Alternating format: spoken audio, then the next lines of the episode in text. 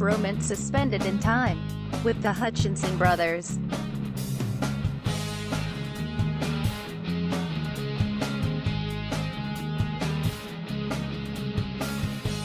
Hold up, wait a minute, know what's going on when Hutch is in Oh. it. Move over, beg your pardon, Hutch gonna get this party started. Welcome to a bromance suspended in time. Uh, the show where two brothers um, think back to their childhood, try and recreate their memories, and talk about um, semi interesting things. Yes, that that that about sums it up. I think we're we at some point we'll find a really good intro that is is nuanced, uh, truthful, and effective. Sure, but I felt I felt like for this episode that was that was appropriate. No, yeah, that works. But here, okay, so this I listen to the Rhett and Link podcast sometimes, Mhm. and their intro goes as such. Welcome to Ear Biscuits. Oh wait, hold on. Fuck, I fucked it up. Welcome to Ear Biscuits. This is the show where two lifelong friends talk about life for a long time. How good is Yes. Mm-hmm. That That- is really good. We need something like I- that. I've been listen. I actually have been listening to that too, because The deconstruction apps. exactly because that's kind of I feel like we're sort of doing the same thing with this show. Yeah, similarly through like the lens of media for sure, but Mhm. definitely the a same a, a similar idea. Yeah, for sure. Um, so today we're doing uh, Christian music. We're talking about the Christian music from our childhood. I formulated, uh, I I worded it that way for a reason, Mm. um, because I know we talked about Christian metalcore I talked about Tooth and Nail, solid state labels, uh, but I kind of cheated with my list Yeah. because Okay. my musical taste, um, I think in general was a little bit, uh, a little bit less heavy than yours. Mm. When I went back to uh, going through all the Tooth and Nail and Solid State bands and all the metalcore albums, I was like, these were good, but I don't feel like I listened to them enough to really pick a top ten. Sure. They weren't your Um, most like nostalgic or generative sort of exactly albums. exactly and, but so i think that'll be a theme so Sure. our Okay, our that's lists are gonna they are gonna differ a little bit um I was wondering about that too, actually, because I, I we, we probably could have discussed this before the podcast, but I made so it's it's a top ten list is what we're going down of most um I guess influential or nostalgic or best, I guess, depending on what what you what that word means to you, I suppose. Um, but I was sort of worried because we talked about solid state and tooth and nail, and I wanted my my list to be mostly reflective of that because that was sort of like this the specific group of bands that was so uh culturally available to us. So there I there are two bands at the top of my list, number 10 and 9 that aren't from them, but it would feel weird to not mention them. And I also have a few uh honorable mentions that I think I didn't I, I didn't put on cuz I assumed you would put it on your list. Oh interesting i i have some honorable mentions as well Okay, so how about Yeah. this? I want to I want to maybe we should do this I want let's let's play a little game.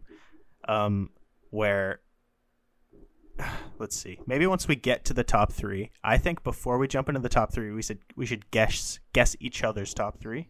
love it And also right now, we should both guess how many crossover artists will be on both of our lists in the Okay. in the 10, not the honorable mentions, just in the 10. interesting interesting um so we're doing that right now then Yeah, what do you think? I don't know. You're, yeah I, i'm down so um I have my answer. I think oh you do okay in my 10, in our 10, I think we'll have six crossover Ooh. albums. Or not albums, Oh. pardon me, artists. Because I think specifically I picked I picked some albums that were um ones that I thought I, I, I intentionally picked ones that you wouldn't pick, I guess.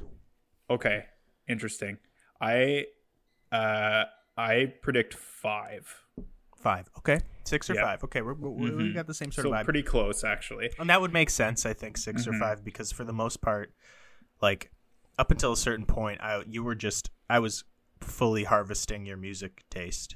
Be- Mhm, that- that's right. and it's sort of a, it was something that I benefited from and you benefited from I think because there was sort of like a like a chain of older brotherness because I mean you were my older brother so I got stuff way earlier but then you were also best friends with Mark Canelo and Eric and Scott ran the over the edge on the local Christian radio station for like Yeah, hard was- it was- music and they were like deep into the into the subculture. That yeah, and that's where I got a lot of my recommendations from with the, the heavier bands, especially. Yeah, Um, Er- Eric got uh oh oh oh god the aftermath tattoo, right? Is that true? Yeah, that's right. That's how Yeah, I he was. He got that. a Norma Jean tattoo like Norma when he wasn't tattoo. allowed to. Yeah, He was like 16 Right. or something.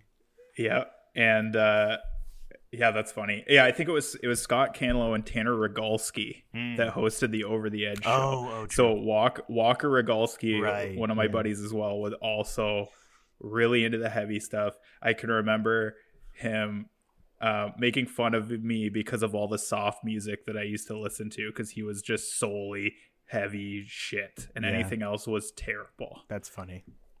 Yeah, that's a that's a vibe that you get from a lot of sort of like metal elitists, I guess, and that Mhm. sort of carried over to to in the Christian world. But at the same time, this is the thing, and we'll probably get into this, but almost all, even the some of the heaviest like Christian metal that existed, there was this trend of always having like the second last track of the album was like a, a ballad, like a really, really soft, like intensely like singy personal like spiritual song. So like even on those heavy albums, it was that trend of like you either all of your choruses are like soaring clean vocals or you had like a completely ballad like track somewhere in the track list.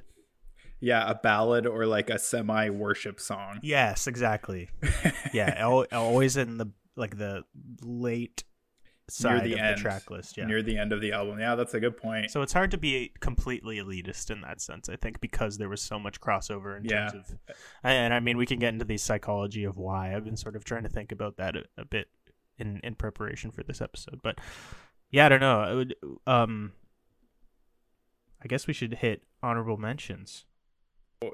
I I can start with my honorable mentions, I guess. Yeah, let's run it down quickly. I don't have any like audio samples for these ones. Okay, perfect. Actually, you know what?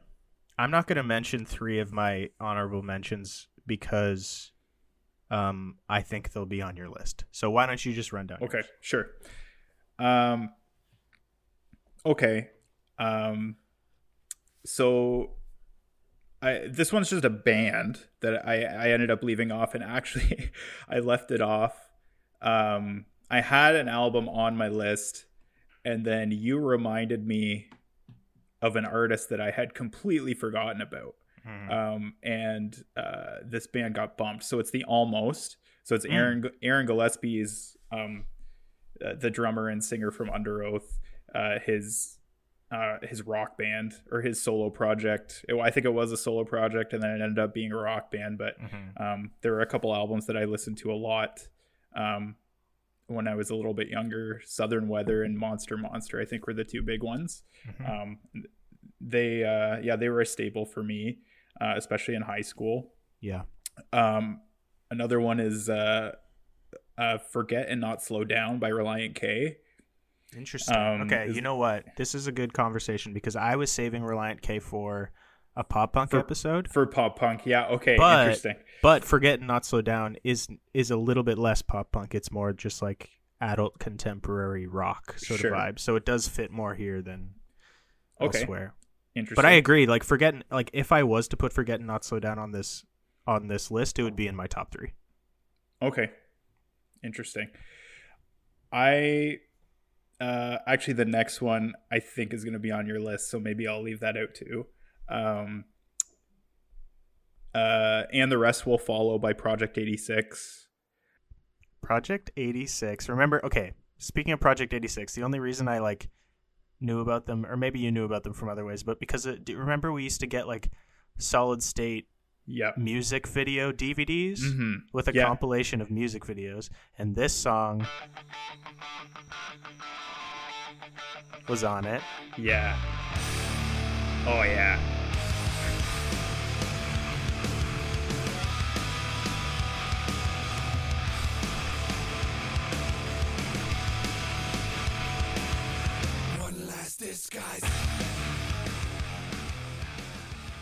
That song fucking rips, and the it was like a scary music video too. Yeah, where they like blow his chest out with a cannonball Yeah, and he has like a knife that he's like hiding behind his back. behind his he has a back, but his you can see through his chest. Yeah, Uh, yeah, Project 86, I did know about them a little bit before that, um, that DVD and that album that we got. So that album, I remember. So this this album is going to come up a few times Hmm. in my list um, because uh, it's a big reason that I um, that I started listening to some of these bands. Hmm, Um, okay. One of them in particular is like a seminal band for me, and that uh, that album is a big reason why.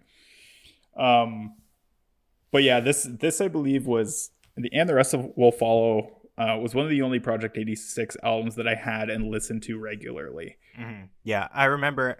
I actually have a really distinct memory of. We used to have to hang out. My our dad's a high school teacher, and we used to ha- hang out with him because uh, while we were either waiting for the bus or waiting to go home and that sort of thing. And I have a very distinct memory of us playing and the rest will follow out loud in the old science room, like in the original high school. Whoa, that's that's you were probably crazy. playing like NHL 2002 on the computer. On the Remember computer. You, you installed that and then it got stolen, I think. Yeah, two, student? I think it was the first 2000. Yeah, Oh, 2000, okay. Yeah, that's right. That's an, so f- funny you bring up NHL. That's going to come up later as well. Oh, okay. Interesting. Very a couple fun. times, I think. Um, uh, yeah. So uh, that's another one. Project 86 was a big band for us too. Mm-hmm. Um, Another one. This is this probably falls under pop punk, but they were a tooth and nail band. Uh, it's Hawk Nelson. Do you remember Hawk Okay, Nelson? I'm saving that for pop punk episode as well. Okay, like I, I had them. I was thinking about them. okay, gotcha. Canadian legends. Canadian legends. That's right. From Peterborough, Ontario, I believe. Yeah. somewhere around there. It's not far from where we grew up. Let's pack up and move to California. Yep. That's that's it. That's one of the only songs I remember. Uh If I was brave, I'd write a letter to the president and have him pass it to the leader of our government. But for now, I it's okay. It, I I don't I don't condone that album anymore because it's like that song particularly is like horrifically problematic.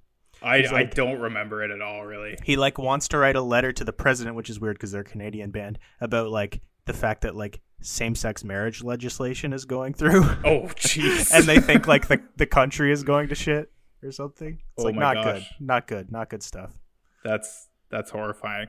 I yeah. th- this is this is a thing that um um I think is important to note about my musical taste and the way that um I don't know the way, the way that I consumed music um, is that I never really listened to the lyrics. I would know the lyrics and know how to sing the songs, but I'd never really pay attention to the lyrical content Yeah. um if it if the if the song ripped and it got my adrenaline pumping that was pretty much all that i needed and even really still to this day Same. it, k- kind of the same thing so Yeah. I'll only like listen to the lyrics if I already really like a song. Like it's Mhm. always just sonic f- first. yeah exactly yeah if it's sonically pleasing to me then it's uh then it's a winner Mhm. um and then there's there's a couple other bands you already mentioned one norma jean um Yep. those none of those albums made my list, but Oh God, the Aftermath was the one I think we listened to the most, or I did at least. I think you kind of got a little more into them than I did. I got into them actually more recently. I listened to Oh God the Aftermath when I was younger, Mm-hmm. but that's the thing is like they they hadn't like something that I needed back then was I needed clean singing. hmm and Norma Jean didn't really have that. I don't think they do now No. a little bit, but back then they didn't. and it was a, I think it was a little too crazy for my whatever nine were- or ten year old mind. That album's pretty thrashy.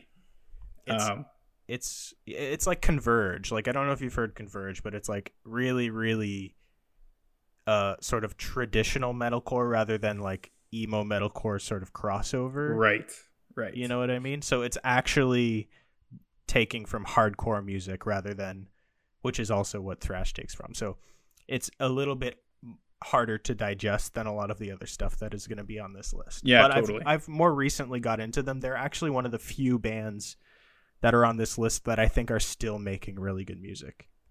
Hmm. Yeah. Yeah, some of them I'm not even sure are bands anymore, honestly. There's a Yeah. couple couple question marks here. Um Becoming the Archetype was another one. I know you're really into them too, but I We'll, won't we'll get to them. Yeah, I figured we would. So, those are my honorable mentions. Cool. All right. Um, I only have one. Project Okay. 86 was on my list. Two of them I think will be in your top 10. Okay. And the other one is something that I know you didn't listen to at all, but it was Family Force 5. Yep.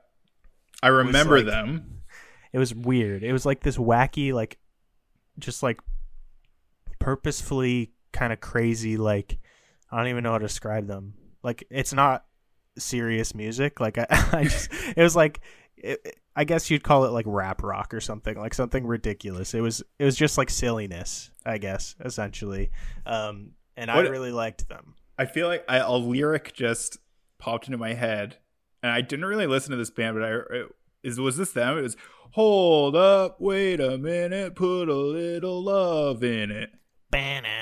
Yeah. Man. yeah, that's them. It's like this, just like ridiculous. Yeah, um, sort of music. It's sort of kind of reminiscent of that first Thousand Foot Krutch album, mm-hmm. where it has like it's not quite nu metal. It's not hard enough to be nu metal, but the, it's like rap and rock crossover Mm-hmm. and a little bit of like punk and and then also as usual with all these Christian bands, there's also a little bit of just like adult contemporary music, just like undercurrent sometimes. Just in case they decide to sing it in church or something. Yeah, exactly. They're sort of expecting. That's a, that's the thing is like the with such an insulated community, you have a pretty good chance of getting on a Wow Hits record Mhm. or getting like a ballady song on the radio. So you might as well.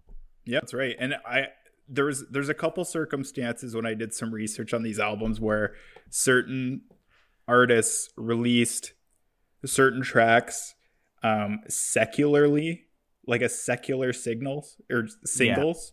Um Yeah. and then released other singles just on the Christian charts, Mhm.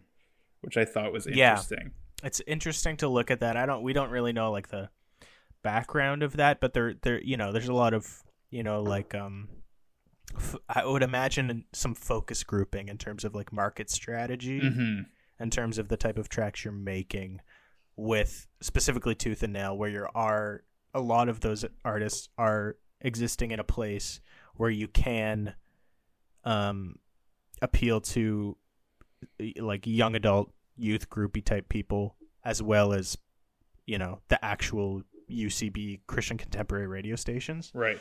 so I imagine, yeah, it's sort of like, I imagine they would hand in a record and they'd be like, "This is good, but just add one more song that's a little bit A little more more radio friendly, a little bit more, yeah, really overtly, explicitly gospely or something like that." Um, that's just the vibe. I think if you like, there really did feel like a, a, a CD formula for for a lot of these records in terms of just like how the track listing flows hmm um, specifically something like Thousand Foot Krutch or something like that, or even Demon Hunter. They were doing that same sort of thing, where there were songs that moms could like and that sort of thing. Yeah, thing. they're actually putting out an album um, just acoustic. of just their acoustic hits. It's re-recorded reimaginings of all of their slow songs from their metal album. yeah, that's pretty cool. Yeah. Um, we'll get to Demon Hunter in a sec, but also I just wanted to mention. So we we did mention Relient K. Um, that would be in my top three. I'm saving it for the pop punk uh, episode that Okay, we will be fair. doing. And the other one that just feels like a, it would be feel feel weird not to mention it in a tooth and nail episode is MXPX for me. Oh because yeah. MXPX was so huge for me and for you, I think, as well. hmm Um, I I was talking to Joy about MXPX when I was uh, researching this episode, and I remember the fact when um, Panic came out, and on Emotional Anarchist he says pissed. Yeah. I I remember that being like a thing where you listened to it first, and you like you were like, hey hey come here come here. It was like on the way to Meme and Pepe's. You listened to it for the first time, and you're like, yo. They say a thing, so just be cool about it, all right?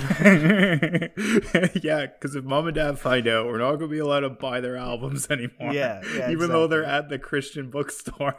Yeah, I know. It's funny. Anyway, I think that that's everything I have to say before we get into the actual list. okay, perfect. Um, all right. So do you want you want to just uh, start breaking it down here? What's your 10, my my son? All right, my number 10, and this may be a surprise to you. I think this is a this is a bit of a dark horse. Um and uh yeah, I don't think this is going to be one of the ones that you were expecting to be on my list. So Okay, I'm my, excited. My number 10 is No Sir Nihilism is Not Practical by Showbread. Showbread, I had Age of Reptiles down as something that would be on your list. Okay, so when I when I penciled in my list originally, that was the album. Okay. But then I listened to both of them Mhm. and I instantly was like, this one is way better. There's that one big hit that was about like lips or something. Yeah, mouth like a magazine. So that's Like yeah, and that which was on that album that we mentioned before, that Solid State album, um, Yeah. where and I can remember the music video, um, Mhm. and uh, they're all so emo. They look so Oh, yeah. so so emo. They've got uh, nail polish. Yeah. um, and it zooms in on their nails, like on the Mhm. frets of the guitar, um, and they're all different colors. Eyeshadow. you can't It's see, the- you can't really see their eyes at all. Like I don't even know what the singer's face it's, really looks it's like. the the dyed black hair that is just like straight down both of your cheeks hmm like this and then a little bit like tufted up at the back That's right. hmm maybe they had like a to write love on her arms shirt or something like that do you remember that that was like a really big thing for christian No. I, I don't, I don't remember that, but i remember Underoath used to wear that a lot i don't really know what it was but i just all the emos had it on Okay, interesting. Um, yeah, so I, I did a little bit of research into Showbread and this album specifically. So it was released in 2004, and that's uh, that's gonna be that's gonna be a theme. 2004 to 2006 are where a lot of these albums on my list came from. Mhm. Um, so they're they're kind of like like this album was was heavier than anything I think they put out after this. Um, but this was the this was their first one on Tooth of Nail, Tooth and Nail. Mhm. Um, and I, discovered Showbread. I, I had heard about them again from from the uh, the metalheads at church.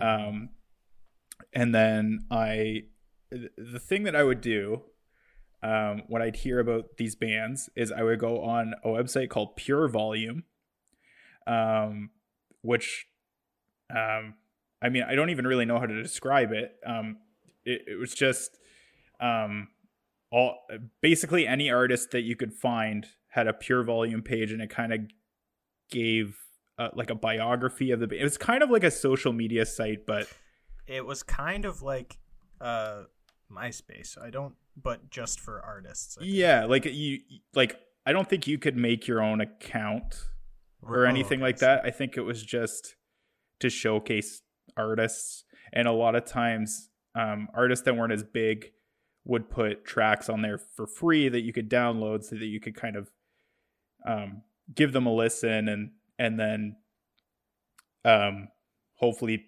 purchase their CD or whatever. So, um, so that's what I did with Showbread, and I downloaded Dead by Dawn and Mouth Like a Magazine. Those were the two. And um Dead by Dawn's a little heavier and like fast paced than Mouth Like a Magazine, but Mouth Like a Magazine s- has stuck with me like pretty much my whole life. I don't really know why, just the sound of it. Um that first verse for whatever reason pops into my head every now Hmm. and then. Um, most of their stuff was more like I don't know, like southern rock.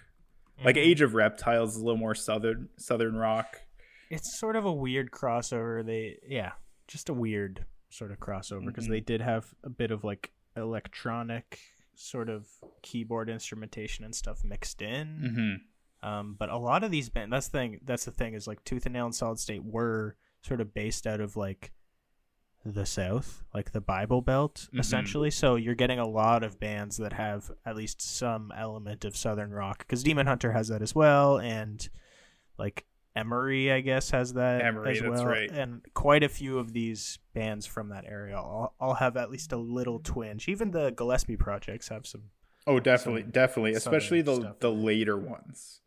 Um, uh, but yeah, it um, it's it's not necessarily one that I listened to a ton the entire album, but I think um, those two songs specifically stood out enough that I um I needed to add it to this list. I think I remember that that album that you're talking about Mhm. was one that we were having a hard time finding because we had Age of Reptiles, hmm and it took us a while to, or it took you, you were doing the brunt of the work. It took you a while to be able to get your hands on this, just because you know if it's not at New Vision Mhm. and it's not on eBay for a good price, then And I think or I, at Chumley's. I think I ended up finding it at Chumley's to be Okay, honest. yeah, that's Um, the thing. yeah. They had a really strong Christian music. they section, really did great yeah for us. it was it was awesome i can remember finding oh actually you know what i'm i'll, I'll bring this up later because it's uh it's a Yeah, band that i'm going to bring up at, at some point but Sure. just a rare album of theirs um so dead by dawn i guess got some um criticism there were some hit pieces about it because of its lyrical content and showbread was like criticized by the hardcore christians as being like not christian enough They and- were that happened a few times with them. I think. hmm Uh, which is weird because I can like, I feel like, um, on Age of Reptiles specifically, like some of the lyrical content on there is really Christian, like very overtly Christian. Yeah.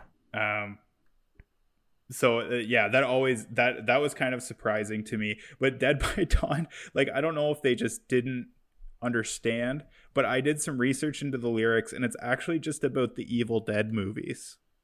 Yeah, that's the thing. It's like even horror movies are like like if you're not within like this idea of like Christian like purity culture, it doesn't make sense. But there is this big thing of like even consuming secular media, even if it's completely inoffensive, is to a degree um sacrificing some level of your um Purity. pu- purity as a Christian, um, or it's like a completely useless thing. It's like this idea that media has to like sort of vapidly build up your faith in God.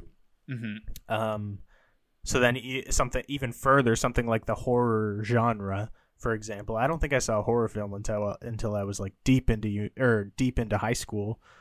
Yeah, Um, same.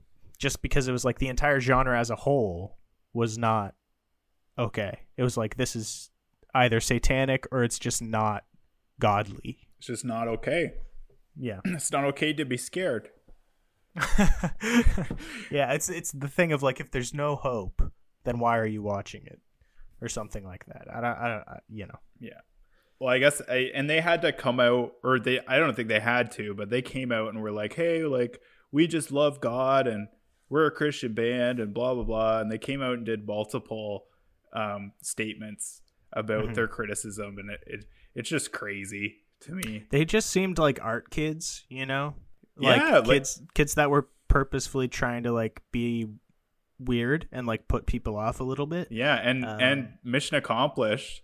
Yeah, Um, for sure. I know I read the comments on their songmeanings.com, uh, some of the lyrics on there, and there were a lot of comments saying, as soon as I saw the look of this band, I saw their nail polish and their tight pants. I Yeah. I I just can't couldn't bring myself to listen to them. And it's just it's so Yeah. it's so That's funny. the whole it's a weird and it's interesting that that subculture uh was in sort of like hip Christianity at the time of like skinny jeans and like uh like long hair and and nail polish and all these sorts of things because they are like quote unquote classically feminine things. But so so these so these bands and these like young adults were doing this but they also had this almost definitely had these like traditional sort of ideologies or like sensibilities about like gender roles and about you know homosexuality. Like they like these people were still bigoted but they were also lashing out inter- against like tradition in terms of what they were wearing you know? Do you know what i mean? Like the, there was something weird there. Like i don't understand really why Yeah, I don't. that that that sort of subculture pushed into christian circles because it seems so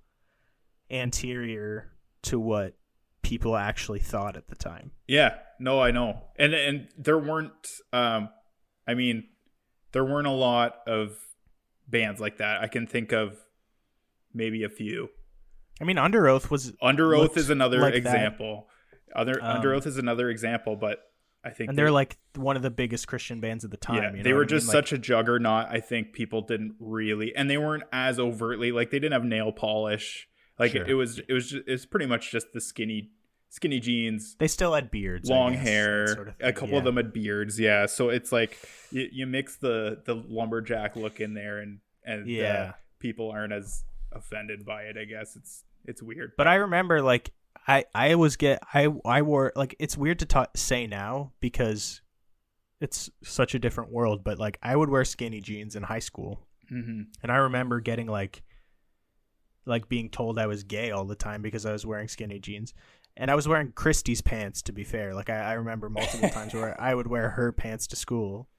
Yeah, Um, but that doesn't, you know, like it, it, it it's just such like, you know, it's a it's a weird.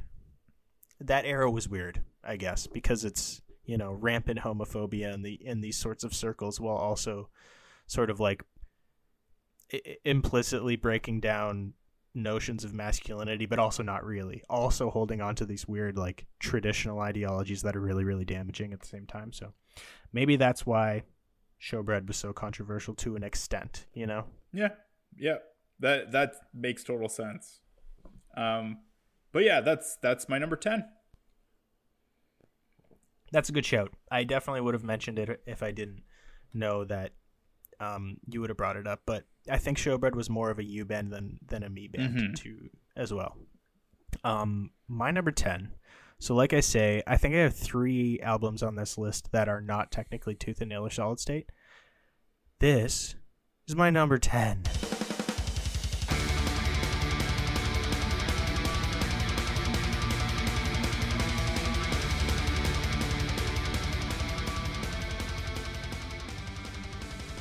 It's As I Lay Dying. Okay, I, th- that's what I was gonna guess. I an ocean between us, baby. yeah, that's yeah. I remember that. they were huge and obviously uh one of the bands that uh had some controversy in their later years do you know about this Yeah, I do know. Okay, I know good, exactly good, what you're talking i was about. just making sure you knew like the lead singer's Uh, in jail. he's not in jail anymore they Oh, are a band now a touring band Oh, but he seriously? He did hire a hitman to kill his wife and in prison Because divorce, on- divorce is a sin. yeah divorce is a sin So how do we sidestep divorce? We kill her, but I won't kill her. I'll get a guy to do it. He does it because murder is a sin as well. Yeah, but he did it. It wasn't me. Yeah. that sort of thing. Yeah. Um, and then he grew boobs in prison, and he tried to sue the carceral system or something because they weren't giving him the. He he was going through like withdrawal from his steroids, and then his hormones went completely fucked, and he tried to like sue for damages for like millions of dollars because he grew he grew boobs. And now they're a band again. So that's interesting. But anyway, the point is, this album was very. they were like had real strong mainstream appeal. Like this is one of the bands. Like the reason why they weren't on Solid State and Tooth and Nail is because they were on a much bigger label.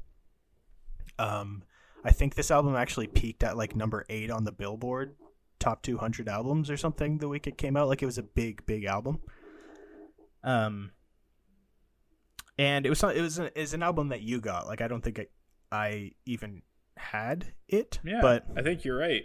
but it was uh, something that hit that sweet spot for me at that time. It came out in like 2007 or something like that, and it hit that sweet spot of being aggressive enough, but it also had soaring vocal choruses uh, to sort of cut through it, you know, and and had I could latch onto it a little bit because it, you know, like the journey with metal. Like I'm I'm deep in the journey with metal now at this point in my life hmm but it's like gradual you know you you slowly get into the more ferocious challenging sort of music and you just had to have to sort of let yourself get there and at that point in my life i needed that and this hit that perfectly and it's kind of funny to listen back to now because all of the like lead singers in these bands sounded exactly the same yeah, they which did. is which is fun yeah, But I mean, my number nine is a exception to that rule, so maybe I shouldn't say that. But anyway, I don't have a lot to say about this album other than I listened to it a shit ton. okay. I That's kind of it. yeah, I feel like I don't really have a ton to say about it. I I know that I owned this album, um, and there were a couple songs that one in particular, but it, I mean, it kind of speaks to that, the fact that I wasn't hundred percent sure who that was when you played that Yeah. clip. I think speaks volumes to, Mm-hmm. to how much it resonated with me. But there's another. Uh, Yeah. What's your nine? My number nine. Um, funny that you added a band so early. That is not on Tooth and Nail because I also did at number nine. Um, this is, I believe, the oldest album that I have on my list. Um, it came out on September 11th, 2001, which is Oh, really? very interesting. I didn't know this until I researched it. Um, but I thought that was, I mean, there's not really any. Um, it, it's just kind of weird that it came out on that day. Mhm. Um, but it is POD Satellite. Yeah, baby. Yes. I knew that would be here. Okay, you that was one of your predictions. Okay. Whatcha? Hell yeah. What an album. You, you know what's funny? It- funny you should play this song because when when I put, when I put this album on my list, I I put it as "Set It Off" because I couldn't remember what the name was. Yeah. Um, and I think "Set It Off" is the title of TFK's or Thousand Foot Krutch's first album that you mentioned before.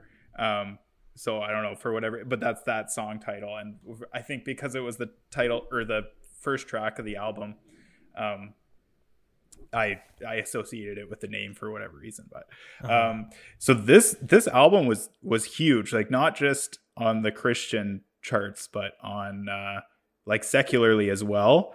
Um, it debuted at number six on the Billboard 200, which uh, was pretty wild for for a band that I mean, POD stands for Payable on Death, which is a very um, overtly gospel oriented. Um, and uh, they they were nominated for multiple Grammys for different songs on this album. Um, Alive was a big one. Youth of the Nation, um, and Portrait, which I was surprised I didn't realize that was a single, but I guess it was a later uh, single.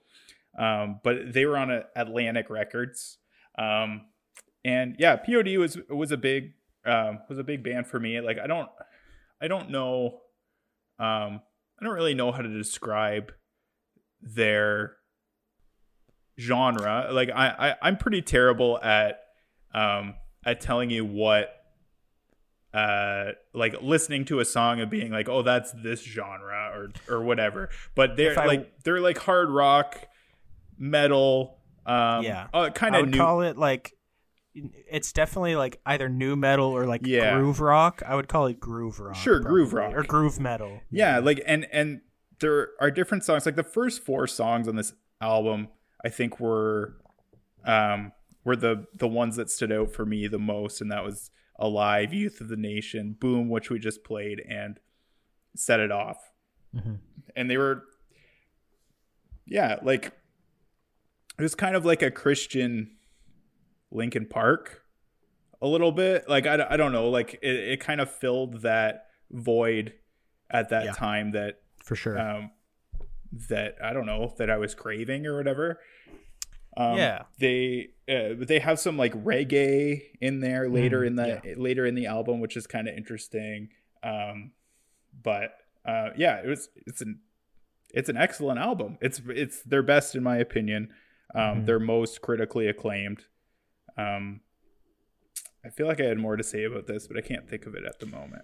Youth of a Nation, I checked the YouTube count, the play count for the music video. It has like 108 million views, which That- is crazy. that's so this thing was was huge. I remember I, when I was researching this again, I was just playing all these songs for Joy, and I remember saying to her that like as soon as I played Boom, I was like, I feel like I'm in a layup line at a Christian basketball tournament Yeah, that was because it's like that, that was, was a huge staple. like pump up track yeah. for for that era. Yeah, was- Um, I may have even had it on. So when I was in grade eleven, uh, I hated the pump up music that they had uh, playing at our school. So I made my own um, that they started playing. Um, that I just basically put in the CD player, and then they just press play, and that's what was playing. But it was just a bunch of clean s- secular music plus like some heavier Christian music here and there. Um, but uh, yeah, I think they actually. So this this album would have come out between Hybrid Theory and Meteora, and I believe they went on tour with Linkin Park. Oh, okay. Um, because I th- Interesting. Uh, from if I re- recall this correctly, the Cantalos, who we who will pro- we've been bringing up numerous times on this podcast, I believe they went to uh to one of those shows uh, Wow, back is- then, which would have been dope. That would have been so That's cool. sick. And I I did actually get get a chance to see POD. I think it was 2006 uh, because they came to um, they came to Battle Cry, which was this big um, Christian youth rally. Um, But that was the United States version. So for us Yeah. in Canada, it was Acquire the Fire. mhm, that's right. It was like like a like a weekend conference where there was like in the morning it was like uh pastoral services and then like small group shit and then they would get these massive bands to play Mhm. um in the evening. the so I saw Thousand Foot Krutch at one of these things Mhm. and you saw POD. I saw and, I saw yeah. POD, yeah, and and uh, I I'm trying to remember the other bands that were there because the American one was obviously a lot bigger. Like it was in Yeah. a it was at Ford Field in Detroit, so a football stadium as opposed to uh, an American League hockey arena in uh, in in Canada. Um, but uh, POD was the headliner, and Skillet I think was there. Um, Huge. Flyleaf I believe was supposed to Oh. be there, but I haven't heard that name it- in a decade. yeah, I was just I was listening to a Columbia House Party podcast where they were talking they were go- talking about Paramore, and Yeah. uh, she mentioned and uh, uh, the guest that they had on I can't remember her name, but she mentioned that um, Paramore kind of got her into Flyleaf, and I was like Flyleaf, wow, that's yeah. crazy. Um, but they pulled out last minute, I think, because the singer had laryngitis or something like that. So, sh- so they couldn't end up coming. Um, there were a few other bands I can't really remember, but that was the that was the big one. Uh, POD, obviously, that was. I mean, basically the reason I went. Yeah. Um, and I mean, I could talk more about those. Um, those uh, I don't know Christian rallies and altar calls and conferences or whatever, is- and the problems that I have with those. But that is a good memory from one of those for sure. Yeah, yeah. I think. Um, well, maybe we'll talk about this later, but there, I think I I want to discuss with you within this episode the idea of like violent imagery in Christian aggressive music, and then also like Christian conferences like that, where you're talking about like the sword of the spirit and this like really really colonial vibe to it, which is like Mhm. f- like it read as like really cool back then, but Yeah. it reads like really really icky now. Really disturbing. Yeah. Yeah. Um and so totally anterior to like whatever the historical Jesus, whoever he was, would have would have been down for. But anyway, we can jump into that. I think I think whenever we hit Demon Hunter, that'll be the place to talk about that. Well, I think Um, that's gonna that's gonna come soon. I think. Yeah, yeah, for both Um, of us. Yeah. So, uh, yeah, and I, I remember um, from that concert being really disappointed uh, because Sonny, who's the lead singer, um, is no is known for his very long dreadlocks, um, and he cut them short. Like he just had short hair for this concert, and that was that was um, that was really sad. That's what I came to see. Really, That's that's I troubling. came all the way from little small town Ontario to Detroit, Michigan. Um, and he cut his dreads, but um, How inconsiderate. it, yeah, it was sad. But uh, um, yeah, that's it. Satellite, my number nine. Pretty cool record. My number nine is. This is another album that was your album, but I'm not sure you listened to it all that much. Okay.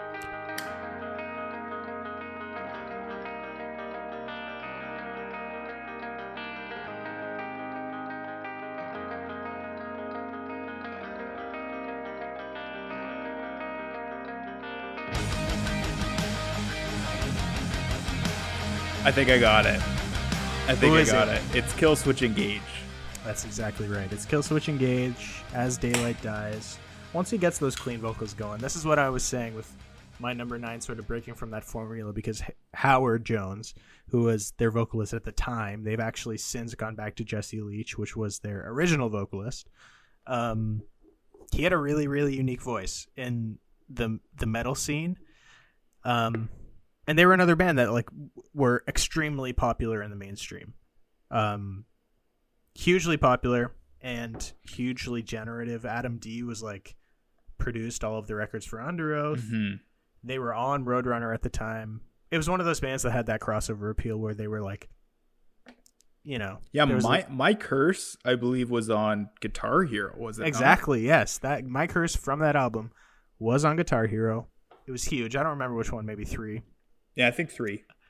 Um, but yeah, that that was the thing is they had they were they existed in that space where there might have been like general allusions to Christianity, but they were uh on uh, you know they moved past that sort of space where that that was that was the only place they could exist, and because of that, it was one of the bands as Lay Dying and Killswitch were both bands that were, I think, so far so much more popular, so much more in the mainstream appeal that at least our like sort of youth group community didn't talk about them nearly as much as the bands that were on Solid State and were on Tooth and Nail. Um so Because they yeah, I don't they probably toured with Sinners. exactly is the thing is like you probably uh, like you know that was another strategic market strategy with tooth and nail and solid state bands was the touring package which happen i mean it happens with every sort of band obviously. There's a there's a strategy to creating a tour package but with a Killswitch they're going to be playing festivals with like i'm pretty sure they they're playing they were probably playing with like slipknot and stuff which at the time in the minds of christian parents was like the ultimate evil. So mm-hmm. yeah, I couldn't really see them live, but ha- luckily they existed in an in between where we could get our hands on it. Again, same sort of space with the soaring vocals, like really sort of epic. A lot of these bands on my list, or I guess maybe not a lot of them, but uh, they're they're sort of bordering on something a lot heavier, um, Right. Without without actually getting there. So there's part Which- of that I feel like is- makes sense for that time, like you mentioned before, because you had to ease from smooth, soft vocals and like ease into the the heavier, darker shit. Oh, right. It, it was something that I'm talking about a lot. I guess it all sort of coalesces this idea of like colonial violent imagery being really appealing to young Christian men and how the Bible is taught to people to read as sort of like sword of the spirit, arm yourself with the armor of, of God and like the Christian army and like even in like actual hymns and stuff it has this violent imagery and stuff but like um the thing about Christian metal was at the time metal was scary. Like to me, as like a I was like you know like nine years old when I first started listening to metal, so some of it like re- actually scared me. Um, and the reason I could listen to the to the Christian metal was because there was some like underlining under underlying psychological awareness that it was on like the good side or whatever of this like spiritual warfare battle that it was like it was just scary enough to be like appealing while also having this like Also semblance of safety yeah Mhm. exactly so and and i think that manifests itself most like explicitly and obviously in like the dual vocal of approach of having harsh vocals and clean vocals in Mhm. the chorus so yeah i mean this this is gonna be something that keeps coming up but that's my number nine Awesome. Killswitch and now we're getting into the actual solid state tooth and nail dance We're getting yeah, we're getting into the aforementioned um Demon Hunter. for you So okay, I, I want you to guess which I'll album guess. I chose. well it's either the triptych or summer of darkness i know that Yep. is it the triptych It's the triptych. Yep. okay That's right. So uh I don't have a ton to say about this album. Uh other than I needed to put a Demon Hunter album on there um just because they were a big band for me. They were a heavier band, but again, like we mentioned before, with the softer vocals, with the softer tracks, which I was pretty into, and even even still today, like I I don't think I really gravitated um, to the insanely heavy stuff the same way that you did, um, Mm. and or have. Um, but uh, yeah, Demon Hunter was was was a big band for me. Um, I th- the the moment on the album that stands out uh for me was I'm I'm a sucker and this is I I, I haven't talked to many people about this but I'm a sucker for an opening track. Like Mhm. I find that the opening track on an album is often either my favorite or one of my favorite tracks on the album. Um and this album had an intro track that was like this choir yeah um so it sounded really churchy really gospel really hymn like like the, this choir singing a hymn but it was to the tune of the guitar part right at the at the start of the second track and it bled right into it and and it kind of eased into like this this guitar lick and it uh oh it just got me fired up.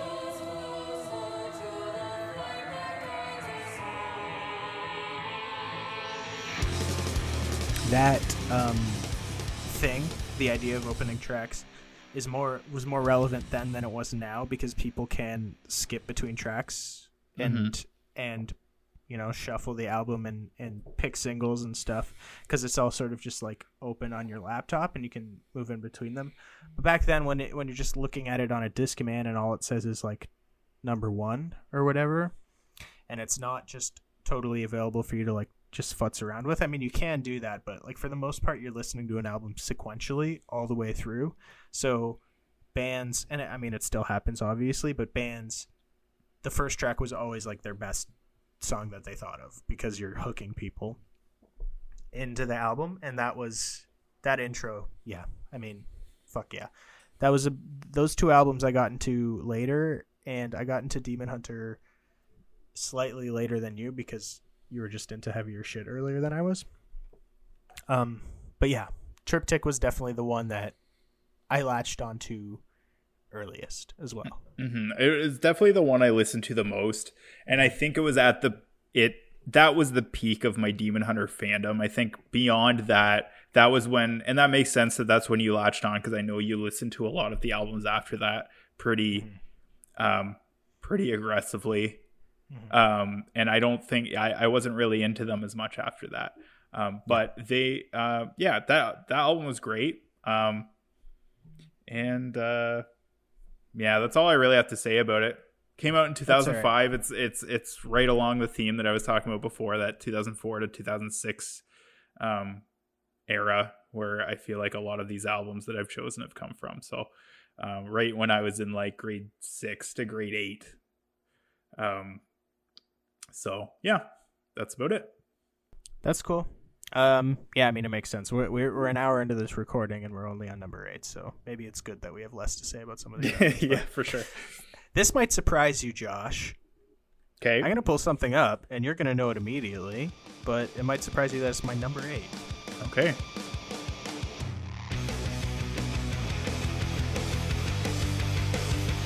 It's the almost, baby. Yeah, it is the almost. I if if I'd known that uh, you were gonna put one of them on there, I wouldn't have mentioned them in my honorable mentions. But that's pretty cool. I wanted to just make a note that I think it's awesome that we're playing guess the song here, because that was a staple of our childhood. yes, exactly. That's funny that we just sort of slipped into that because that is one of my fondest memories is staying up all night on Christmas Eve and you pulling out your iPod Classic attached to that like speaker that had it was a white speaker and it had those like two lifty things on the Oh my side God, I totally forgot about that. and you would we we shared a room and we our our our beds were like adjacent from each other and Josh would just play songs and I would have to guess what they were. And then we would do that for like 6 hours. Yeah, that was crazy. We did that numerous times too. That was a that was a we can't sleep, so let's play a game situation. But we can't be too game. loud. So Yeah. Don't play it on the stereo. yeah, Play it on the little just on the little mini speakers. I was a big drummer, and there were a lot of times, a lot of just sessions where I would play only like Aaron Gillespie. He was just like a, a really dynamic drummer in a way that uh, was really interesting for me to play to. Southern Weather is one that meant a lot to me because a lot of times I would just like put it on front to back and play because it had a few songs that were a lot slower uh, mixed in so then I could like take a break and just like sort of play along and then get back into something heavy and just play along for the whole thing. So and it's an album that I've returned to recently and Southern Weather I think is like almost a perfect rock song. Mm-hmm. Like it it I've listened to it so often in the past few months even before we talked about doing this podcast because it's just reads to me as a perfect song. It has that like I'm a sucker for like a minor chord, like a switch up Mhm. into a minor chord instead of a regular major and they do that right before he goes into the piano version of the chorus out of the bridge. Oh right.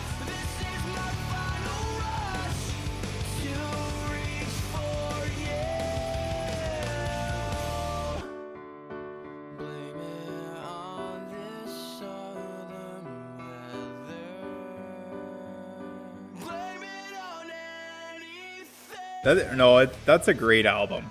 Monster Monster also rules. Air- yeah, All Monster Monster very good. Um, I I feel like I like them both equally. I don't know that I Yeah. can choose one over the other. Um, For sure. But uh, I saw Gillespie when he broke off from Underoath do um, do an acoustic set in Ajax. Oh, I forgot about that. um, and it was kind of like a worship service because he was getting really Yeah. into like the worship music and like getting really hyper Christian at that point. he released like a worship album. I think. Two of them, two of them, Okay. which I listened to a lot. Mhm. Um, like that first, that first worship album, I listened to so much. Uh, when Beck and I were first dating, that was like a staple in the car. Like that was in her car playing like for months. Um, but he, yeah. So, uh, but he played Southern Weather. Um, Nice. no, I don't. Mhm. Hands? Is it hands?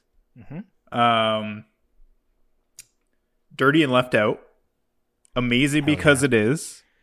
And Say It Sooner, which is my that's Oh, that's that's that's, the one for me, but that's the that's the um that's another opener. That's the opener of the album you just mentioned. And Yeah. I fucking love that song. It's so good. It's it is such a fucking good song. Like it, it holds up. There's a, this is something I'll say. I think a lot of the music we listened to when we were younger doesn't hold up for me Mhm. in in a meaningful way, and I Yeah. don't like return to it for anything other than like pure like nostalgia reasons. Yep. Um, but the almost is one of those ones that is like those those two albums I'll still just listen to and I'll pull out the acoustic and I'll just like you know Yeah. So good. drink a couple beers and play along and it's perfect. Dirty and left out. So when uh when Grandpa first bought me um my recording stuff, like the Behringer recording equipment that you I have it think- here in this apartment. Oh, do you really? Okay. I never knew where that went, but You can have it back. that's okay. I, it's okay because I barely play guitar anymore. So, yeah, yeah. but that was one of the songs that I I recorded when I was playing around with it. I recorded it, and there's probably an Audacity project somewhere on an external hard drive somewhere uh, Nice. of me playing that song and singing it and doing the backup vocals to my Mm-hmm. uh, other vocals, but I could not hit the t- the, the highest note uh, on the harmony.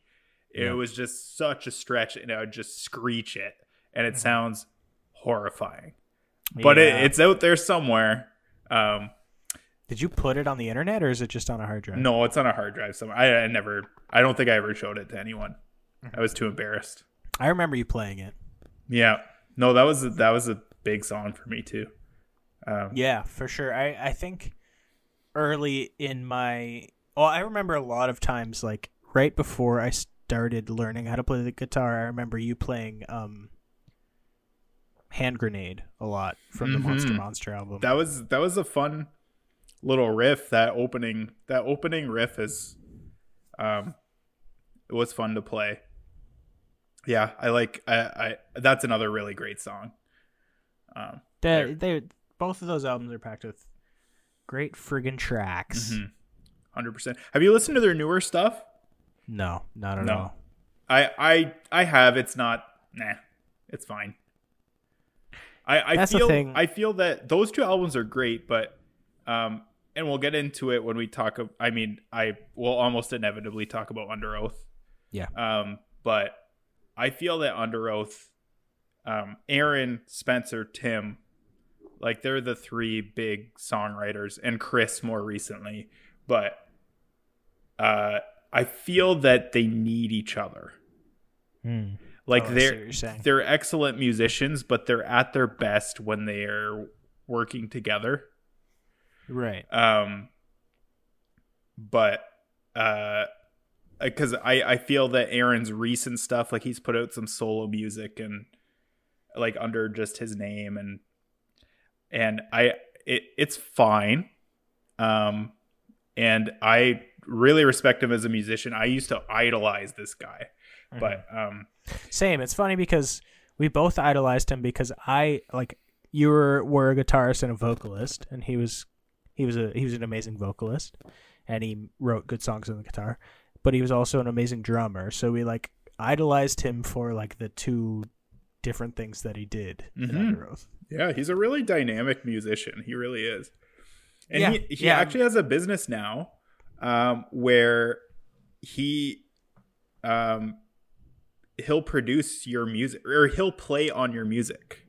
Mm-hmm. So like you tell him what it, I, I don't know. I don't know if this is entirely accurate actually, but he was I think during the pandemic he was doing something like that. Either he'd play on your music or he'd produce your music, but you basically just send him a message, pay him a fee and he would like work with your shit. So that was Did you pretty see Mike Mike Shinoda was doing that, but he's doing it for free. Yo, Mike Mike is uh Mike's doing a lot of crazy shit right now. He's like a Twitch streamer. Yeah. he- he Every day. just- So I signed up for his uh anyways, we're we're kind of getting off topic here, but I signed up for for text. So he texts me every day. Uh tell telling me uh tell me what he's up to on Twitch. That's funny. Yeah. Hilarious. Yeah. Yeah, I forgot. I forgot. I mean, you're well. You're well into Linkin Park. I think more than I am. So, yeah, I'm- sure you would have known this more than me. But yeah. Anyway, that's my number eight. Is the almost Southern weather. We'll talk about uh, the Underoath some more later. Okay, so um, my number seven is another non-tooth and nail band, and it is the most recent album that has been released on my list. Hmm. Um, it came out in 2009. So Hmm. I kind of put the cutoff at 2010, which is when I graduated high school. Um, because I felt that I think that there are better albums than I have on this list, but I've kind of formulated it in a way that um, is more like albums that I listened to a lot growing up and that meant a lot to me growing up Yeah. when I when I was at home, essentially Yeah. when I still lived with with our parents. For sure. So this one is at the tail end of that, hmm and it is "Need to Breathe." The, Ah, Out- okay. the Outsiders. Yeah, I was wondering if I was thinking about them today. I was wondering if I should put them on, but I didn't. Yeah. So this band, this is an ex. They're an excellent band, and this actually kind of this album kind of um, um, illustrates the way that my musical taste started changing at that point. They say this life forever. That's just what I'm afraid of. I'll never dance like this again. It's definitely different than everything else on It's- both of our lists. It's very different, and and I think that um, the reason that I liked it, um, every track on this album is completely different. Like it sounds different from the like. It's not like, um, it's not like uh, oh, what are some bands that? It's not like a Green Day album, where pretty much every song sounds the same, but I love it because it's Green Day. um, it, it's like every song was completely different, and Aaron Roper actually got me into this band. Um, on Mm. Uh, we took a trip to Waterloo when we were both deciding what university to go to, and we had both applied to this university, and he was taking a visit, so we carpooled there, uh, and he got me into this band, and um, yeah, like I I don't know, they're they're another I would I would call them at times southern rock, Oh, for sure. but then this album is kind of a number of different things. Um, I'd call it indie folk, bordering on country music at times. Yeah, which for which for me honestly is it's wild that I liked it as much as I did, and that I like it as much as I did. I still love this album. Um, for sure. I, they've released a number of really solid records. yeah, I I I up until recently, uh, "Need to Breathe" was a staple in my music listening rotation. Mhm. Um, but um, yeah, the the Outsiders being a big one, like having banjo in it. Like I, Yeah. I remember f- feeling like banjo was just something that I didn't want to listen to.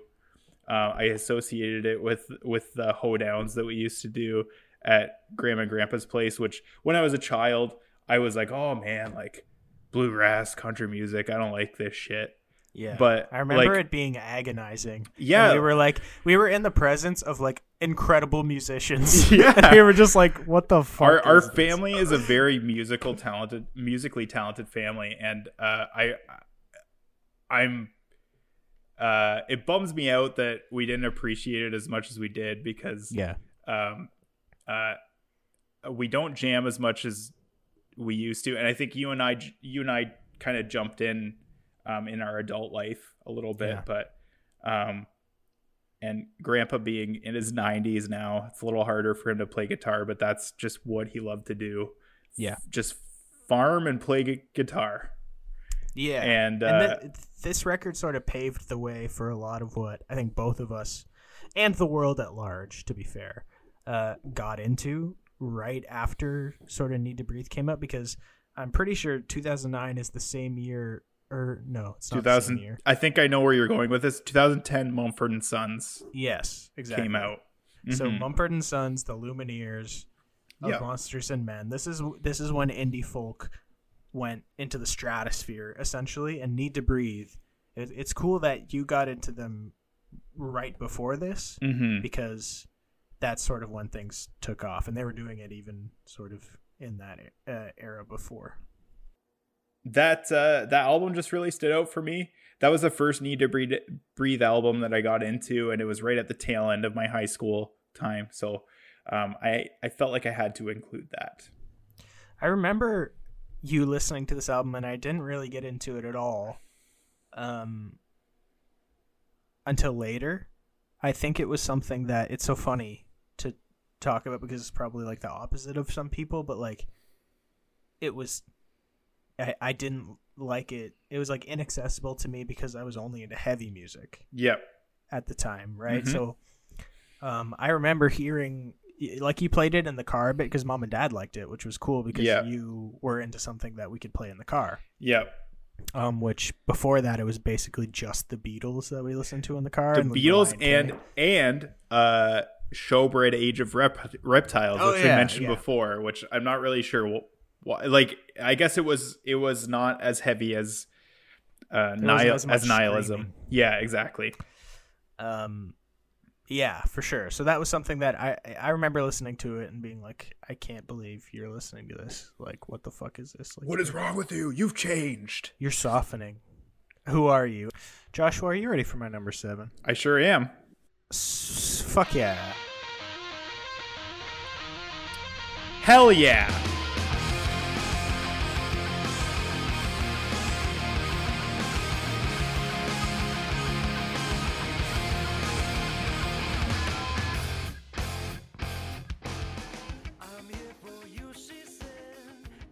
Oh my god so that's the that's the remake version i didn't play the original version because the auto was giving me some guff earlier but my my the the the album i'm i'm taking is never take friendship personal Yes. rather than cities Okay.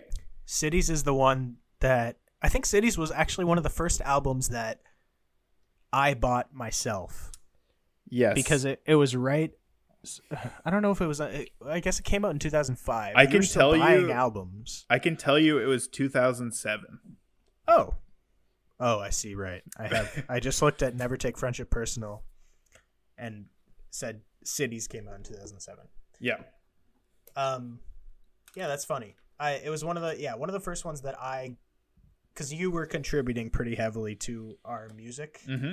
uh, collection, Mm-hmm. just because I think you were getting a higher amount of money from your paper route, yep. and you also had Sears catalogs and that sort of stuff. So, uh, you were getting you know contributing to it a lot more. I was than I was fucking rich. I had so much fucking yeah, money. You were swimming in it. And uh, records that it's so funny to think back. Records that um, CD ROMs of records, uh, not ROMs, CDs at New Vision, which was our local small town Christian music and bookstore. They were twenty five bucks. Oh wow, I don't remember that. 25 bucks that was like a normal price sometimes they were 29 sometimes they were 19 but for the most part it's 24.99 for a, f- a fucking cd which is so crazy to think about now um but yeah so uh, i'm totally off track Anberlin never take friendship personal i picked this one over cities even though cities was my intro to them and it's probably the one that i listen to more but something that was very important to me was when I first got the iPod Classic, which I don't remember the year. I couldn't fucking tell you what year that was. I But- I can tell you what year that was. Okay, it was after you. I think That was no you. no it wasn't. It was at the same time, I believe. the same Boxing Day. It was the same Boxing Day. Um, it was Christmas 2006. Okay, well there you go. hmm 2006. So I guess I got the iPod. Maybe I was listening to Anberlin before Cities because when I got the iPod Classic, there was a thing on iTunes where there were some like free videos because part of the it was the idea was that it was a video iPod was part of the appeal Yep. of this before it was an iPod Touch. It was a video iPod, so you could put movies, you could put music videos on there, um, and for free there was a collection of live tracks from Cornerstone 2005, I think. Uh, yeah. This a very very big um, Christian music festival in the states. Uh, at the time, it was humongous. We ne- I never went. I don't think you ever went. I think the no, Cantaloups the went. did go, Yeah. and I was I. Uh, I can remember talking to Mark and being like, "Yeah, when we're a little bit older, we'll go to Cornerstone because that Yeah, because Cor- it, Cor- was pretty cool. Like, Cornerstone was essentially like uh, the pilgrimage to Mecca for young adult Christian boys. Yeah, it was like, youth group um, kids. I'm trying to think of, of a comparable secular, like a like a Warped Tour, I guess. Yeah, exactly. I think that's perfect. Uh, Warped Tour would be the equivalent, just like just unbelievably huge bands. Like all of the biggest bands for that subgenre are at Cornerstone. So on my video iPod, excuse me, I loaded up a bunch of those music videos, and that was how I found a lot of music. Was from that, and I remember a day late was a song by Anberlin that I could listen to for free, the live sort of music video playthrough of it, um, and that was from Never Take Friendship Personal, and that was a song that music video I listened to. I we've talked uh, in the past episode. I don't know if we're releasing the first episode or not, but we talked about the fact that I got re- I would get really obsessive about single tracks, and I would listen to them over and over and over and over and over and over and over until I got sick of it. And that was one of those tracks. So, Feel Good Drag is a meaningful track as well that comes from this album because you played Feel Good Drag live at our Christian school's 30 hour famine. That is correct. Yeah. I uh So cool. me and a few of my friends Vocalist. Yes, I was the vocalist. I was solely a vocalist. I was uh, I was the lead man. But uh, me and a few of my friends um, put a band together. I think that's that was like my dream come true. I always wanted to be in a band. I was never good enough at an instrument. I was never a good songwriter, but um, a few of my friends were interested enough to um, play a few covers at uh, at our 30 hour famine and that was our opener was feel good drag which was pretty dope actually Yeah, that was a sick song, and you you guys only picked it because Isaac knew how to play the isaac solo. yeah I, isaac wanted to play it really bad because Yeah. he knew how to play the guitar solo and he wanted It's to show off his guitar solo and he killed it. He fucking yeah he was he was isaac's isaac was a good guitar player Yeah, I remember actually. I played for you at a thirty-hour famine the one year, year. the The, next year yeah the only s- song I remember playing is "She" by Green Day. she by green day and we played not now by blink 182 Whoa! yeah Wow. Yeah, that's right. And, And I forgot- you, know, my only memory. So there's two memories from that. So that's one of those. That 30 hour famine where you played was. Uh, I have like one of my most cringy like shower. Like think about a cringy moment from your childhood in the shower moments Really? Okay. where um the previous year we were on the big stage Yeah. in our gym. Mhm. So we were like above everyone. There's like a bunch of people jumping around. And I was like, yeah, like getting the crowd into it, getting them to jump. And then this time, and then this year, we were on the floor yeah. which Just kind the of like with, on the, against the wall. just against the wall. And uh, uh, during she, uh, after the part where he goes, yeah, I was like, everybody jump. And no one jumped. That's amazing. A bunch of like like like 40 15 year old children that have only drank like juice crystals for the past uh, 26 hours, I guess. And they're all just staring at you with wide yeah, eyes. that was that was that is still a moment that pops into my head as like, and probably no one remembers. Nobody that. remembers. I didn't even remember and I was in the band. Yeah. So, and another another thing I remember is we didn't put. So we were A just on the mat gym floor. We didn't put a mat under your under your bass drum, so it started Moving. moving away Yeah. from you, and missus Mm-hmm. Wiles had to come up and push it back into place. and what I did I didn't notice because I was just fucking Yeah. singing my heart out. So Mrs. Wiles did that the first time. She pushed it back for me. Um, and then it was continuing to be an issue. So I I made eye contact with Thomas Vink and I'm like, get over here. And he just like stood in front of the drum kits to like counterweight it so that it wouldn't move Oh, I don't for the remember that. for the rest of the set. so he was That's just standing in front of me for the rest of it, which was funny. Um, so shouts out to Tommy V for for the assist on that. But anyway, Anberlin, never take friendship personal. Sort of like um, I don't even really know. It's definitely essentially adult contemporary music. A little bit, maybe a little bit heavier rock. Um, but yeah, I mean, I listened to it again and it holds up. And I listened to them play it live, and they're a really good band. They play incredibly live, so yeah, they're um, unbelievable. very meaningful for me, That's and it a- was one of the ones I found in the Christian section of Chimleys. That's a band that I would still pay to see live for sure. Oh, for sure. Yeah, Yeah, I'm really. if they, they- dis- it was one of the many Christian bands that disbanded for about three years and then came back. and back. then came back. Yep. Yeah, if they if they came back to Canada, I oh, I would definitely go see them for sure. Let's do it. Let's do it. All your number seven, my son, or number six? I think I'm number six now. Yeah, here we go. Um, my number six. So this may actually come as a surprise to you that it's so low on my list. Oh God! Wait, can I guess? Yes, You're number six. Then, an uh, if it's not me without you or Underoath or Thousand Foot Krutch, I don't know. it is Underoath. What? It is. It is because I have multiple Underoaths on my list. Oh, okay. I That did is- one album. I did one album per artist. See, I did, but I made an exception for that. Yeah, that's fair. That's fair. um, it's they're only chasing safety.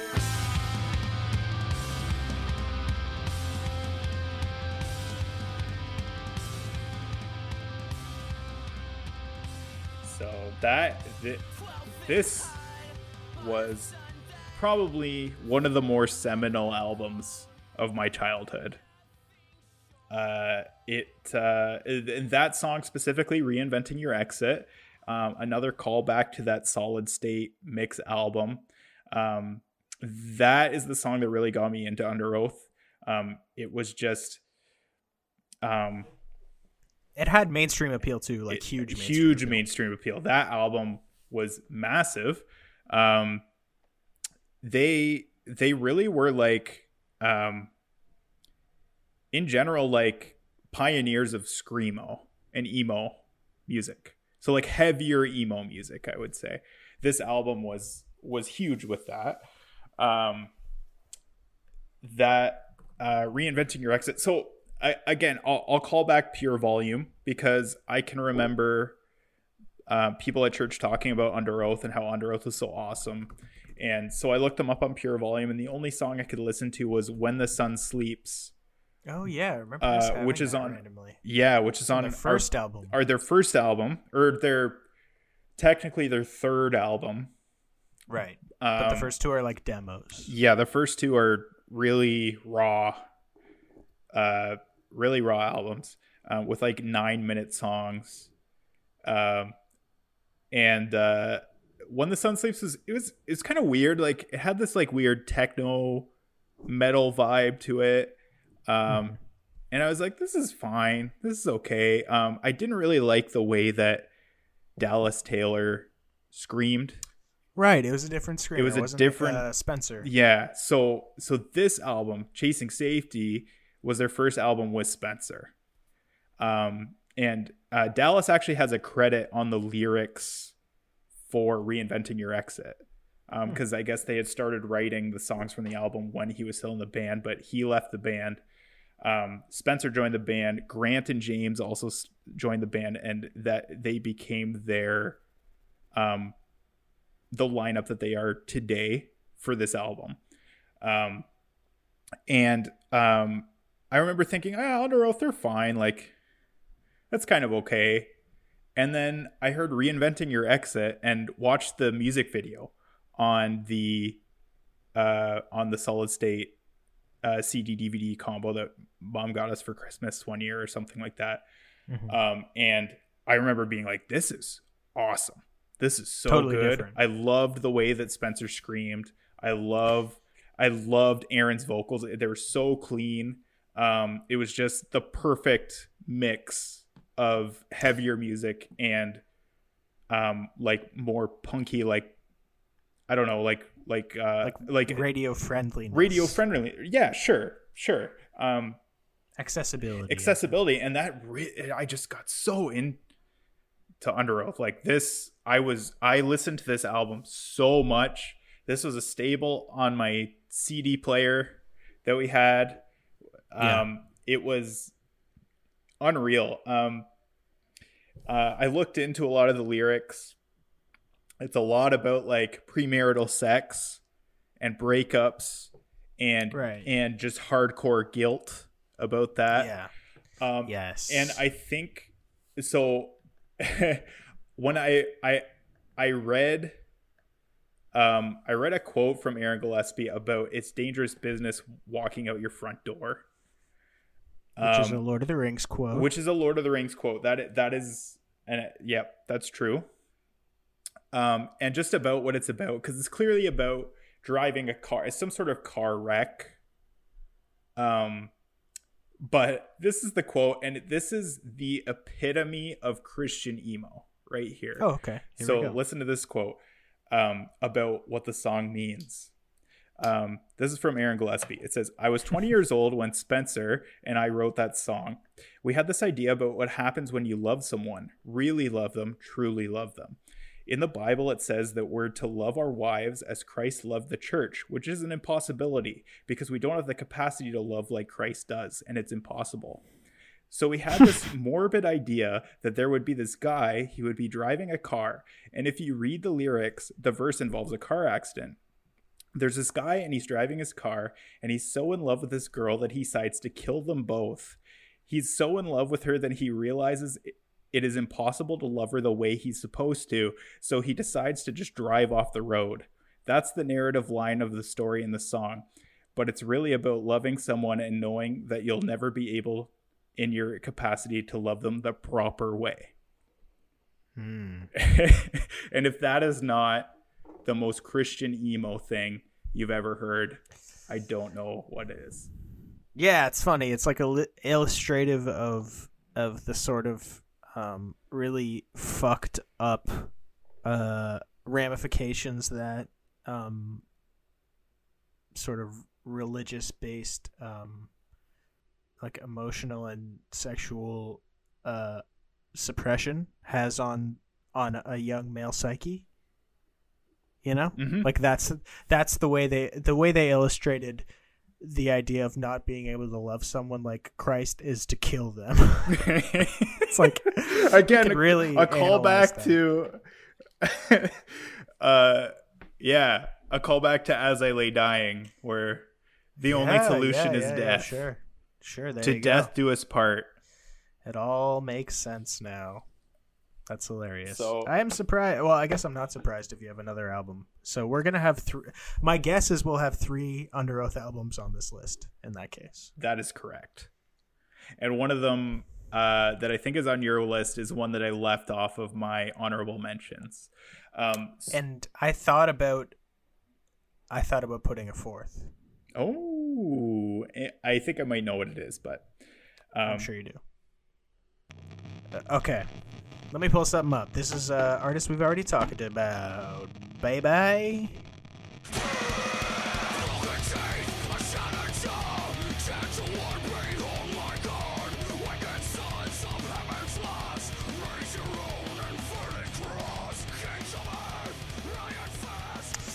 Demon Hunter, the Gates Hell. This is the album right after the triptych. Um, it's another one that you got before I got. I have a very really? another. Um, yeah, it was the last Demon Hunter album that you bought, Wow. and then I took over for the rest of them. But it was, uh, I think it was already on the tail end because I think I have a really distinct memory of you and I having a conversation in the van of Parkdale, waiting for mom and dad to stop talking to the Canelos. Because many, many times we would just be sort of like sitting there after church, and the Canelos and my parents would talk. Because I mean, to be fair, they're like they're they're like best friends, and this is like the only time they would chat was after church on a Sunday. So it makes sense now, but like back then, they would talk until like they started turning the lights off in the church and Mhm. stuff, and um, we would just be sitting there just waiting. So I have a very distinct memory of us talking about who was gonna buy Storm the Gates of Hell from New Vision because it was about to come out oh wow. and you bought it turns out um, and this is a record that i think it yeah part of it there's a weird thing about ownership i feel like for me as as um maybe in terms of be, because of being like a younger brother and and trying to sort of um figure out who i am as like a person that is like unique from you who you are because like just naturally the expectations of who you were as a person will then eventually fall to me Right. um in terms of like I'm thinking specifically of playing volleyball and watching hockey, Mhm. which were two things I didn't really care about, but like I felt like pressure from adults to do both of these things because you were like known for being a huge fan of hockey and being an also gold medalist in volleyball. So, Silver I think me- medalist, oh, silver medalist. sorry, I'm sorry. unfortunately. I'm so sorry. All right, Casa gold medalist. Oh yes.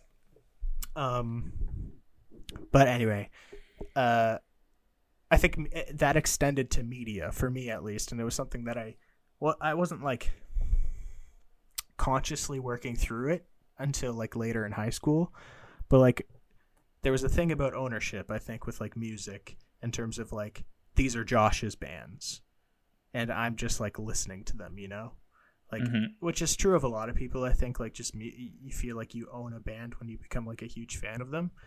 Um, and then uh, so the interesting thing is I had my own bands that I listened to and I like held them tight because they were like, "Oh, I found these. Josh didn't help me find these. These are my these are my bands or whatever." And um, I think it was a weird thing of like hand me downs for some bands as well, where like as soon as you stopped buying those records, I like you They're passed mine those- now. they you passed those bands to me and they were my bands now. It was like so Demon Hunter was one of them and uh Underoath to a lesser extent was was one of those, I think. Um but I think Demon Hunter was a big one because it was such a big band for you.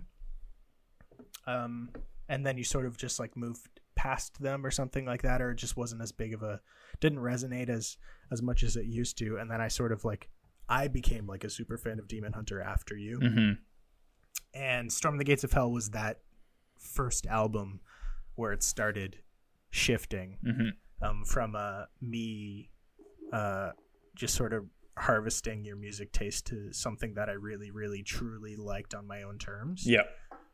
Um, and yeah, I mean, I, I don't have a lot more to say other than that. It, it has the same sort of ballady vibe. It has really strong, uh, ferocious tracks, and it has. I think this is the perfect example of an album that has this like violent imagery of like it's the album's literally, literally called Storm the Gates of Hell. It's like and the band is called Demon Hunter. I mean, come on. Like like it's almost like comical. It's like a parody of this sort of concept of a religion, Christianity, which is supposed to be like you would assume supposed to be about like passivity and love and forgiveness and acceptance and sort of twisting it to be like crusady like like the world is against us the secular world is attacking christianity we need to arm ourselves and fight back against the demons of the world and this was like as a boy i was like it was it, was appealing because you know passivity and forgiveness as like a young adolescent is not that appealing No. so then when you include, you know, something like Storm the Gates of Hell, it's like, oh, now it's cool. It's like, it's like, you know, it's like turning Christianity into like a video game or something like that. so uh, I think that's it's the epitome of that. I would have to like go back and listen to it, but it has that like problemacy of being super super colonial and Mhm. super super sort of yeah, like a real invasion, uh, conquesty sort of vibe. Um, but it meant a lot to me at the time. Yeah. Yeah, great. I don't have a ton to say about that one just because I feel, even though I owned it, that I don't really remember a ton about it. I do remember that song, but Mhm. yeah. Let's uh, let's hit our top fives. All right, let's get into our fives. My number five I'm so is uh, another pre 2004 album. This is one of the first albums that I owned myself, I believe. Um, unless unless this was yours, I, I'm actually not hundred percent sure. Um, but it is Thousand Foot Krutch Phenomenon. Throw up your rock fist if you're feeling it when I drop this. Show 'em how we blow the spot. Let's make it hot. The shotgun with the body rock till the party stops. Yeah. Stop, then take it up. Came out in 2003. I think This is our first crossover album. Oh, very good. I, I wondered about that. Let's just say because this was technically my number four, but let's call it my number five as well. So we're talking about both of our number fives. TFK phenomenon. Sure. Okay. Um, yeah. So came out in 2003. Uh, one of us got it for our, our birthday. It was you It was me. Okay. Um, because "Set It Off" by Thousand Foot Krutch was the first album I ever bought okay. myself. Okay. The first album I ever bought must have been 2002. Gotcha. uh, right when I was starting to get enough money to to buy albums, or maybe I I don't know exactly why, but I got a Walkman and Thousand Foot Krutch set it off. Okay. on the same day, Gotcha. or a Discman. Sorry. I, I think the first album that I owned was The Anatomy of the Tongue in Cheek by Relient K. I think that was the first one. Other than 90 Quick. Other than 90 Quick, which I'm sure will come up on future episodes. Uh, we should have Isaac on. we should have Isaac on, yeah, or Adrian for that matter. or Adrian, yeah. Might as well. um, so, uh, yeah, so phenomenon like Thousand Foot Krutch, uh, especially earlier on.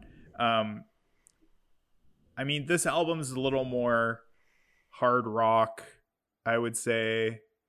Th- yeah, the Set It Off album is really, really rap rocky. Mhm. It has a little bit of punk. It has a slight bit of almost nu metal in some sections. Mhm. Occasionally Christian contemporary, but when Phenomenon hits, it's much, much more sort of radio friendly rock type Mhm. of stuff. Yeah, and But it rules. yeah, it's great. Uh, Rockfist, I think Rockfist was uh, apparently top 40 on mainstream radio. Yeah, it, it became like a r- actual hit. That was a big song. I I looked through the lyrics of Phenomenon. It's it's kind of funny. I looked through Set It Off as well because I wasn't sure which one to pick. Same. Um, but both of these albums, the lyrical content is really funny because it's basically it's either lyrics about people that are down on their luck and they need Yeah. Jesus, Mhm. uh, and that Jesus will just make them feel better, or and or they'll they need to believe a little bit harder, or it's about we're TFK and we're gonna rock this fucking party. yeah, yeah, yeah. That's basically it. One or, one or the other. yeah, yeah, those are the two spaces they existed in for sure. And I have um yeah, again, I'm I'm as we're talking about these records, I'm I'm just having like memories come back. I have a memory of you and I cleaning our room together and ha- listening to Phenomenon on on our stereo. Um it was yeah, I mean it was a huge record for both of us. Yeah. One of, one of my most listened to on this list, I think, just because we had it so early and we had so little music before Yeah. that point. Um so that like I remember like uh, listening to it again, I was like, "Whoa, this is transporting me back to like grade 5 or grade 6 or whatever." Like it, Yeah. it crazy. So, um yeah. Uh it's interesting. I looked into the uh the history of TFK and they were they're from Peterborough, Ontario, just like Hawk Nelson, I believe. Um and uh they started off as a band called Oddball. Uh and I feel like that like I could be totally off on this, but um they used to come to Belleville, which is their hometown, and uh play shows there um just as a local christian band that toured around. And their drummer was uh the drummer from three days grace um back i mean uh when, they had their old oddball album. This was shortly before their set it off album. Um but i thought that was kind of interesting uh, another big canadian band in the secular sector um Really similar vibes. very similar vibes for sure. Um, but uh, I, I believe the Canelos, I don't know if they like used to go to their shows and then hang out with them after, or like whether they like came to our church. I can't remember. There like some there's some sort of weird crossover there where they knew where they were like friends with them back in the day. Mm, um, but that's cool. um they got really big like um i think i i mentioned nhl like the NHL games. Um, their song "Fire It Up," which came up late, Mm. which came later, uh, was on one of the NHL games. Um, like they, uh, yeah, they sung about Jesus, but they had the odd song that was just like, "Let's get the adrenaline pumping," Yeah. and it was. They're pretty great. Yeah, that's sort of what I was. This is a good example, I guess, of what I was talking about, where where there's like a formula to the record in terms of like we need this many ballad songs for Christian radio, we need two ones that might hit secular, and then the rest we're just going to like fill out with sort of slightly heavy tracks for the youth group or whatever. hmm Um, yeah, I remember thinking that like I remember listening to Faith, Love, and Happiness and thinking it was like the greatest song I had ever heard up until that point in my life. Yeah, I was really into that one too, for sure. And I climb. I climb was yeah, that I listened to that one a lot. Mhm. Um, yeah, yeah, good album. Good album. record. It's both of our number fives. It hit our top fives. Interesting. This uh this won't be our only crossover, I but it is I think there will be one more. There will be one more. There will be one more for sure. Shall you uh, jump into your number four now? Okay, Now that sure. we're on to four. Okay, this one will be fairly quick, I think. Um, but it is Relient K, uh, and it is. Can you guess which one? I want you to guess. I'm guessing two lefts don't make a right. That is incorrect. Uh, mhm. it's mhm. It's mhm, that's right. Another another 2004 release.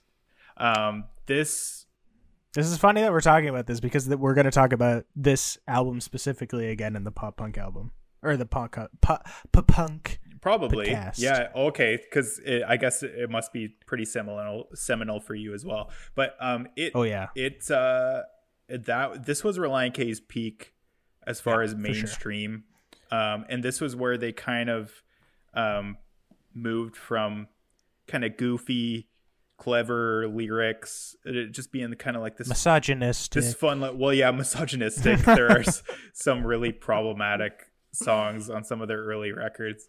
Um but kind of they kind of matured a little bit musically and lyrically.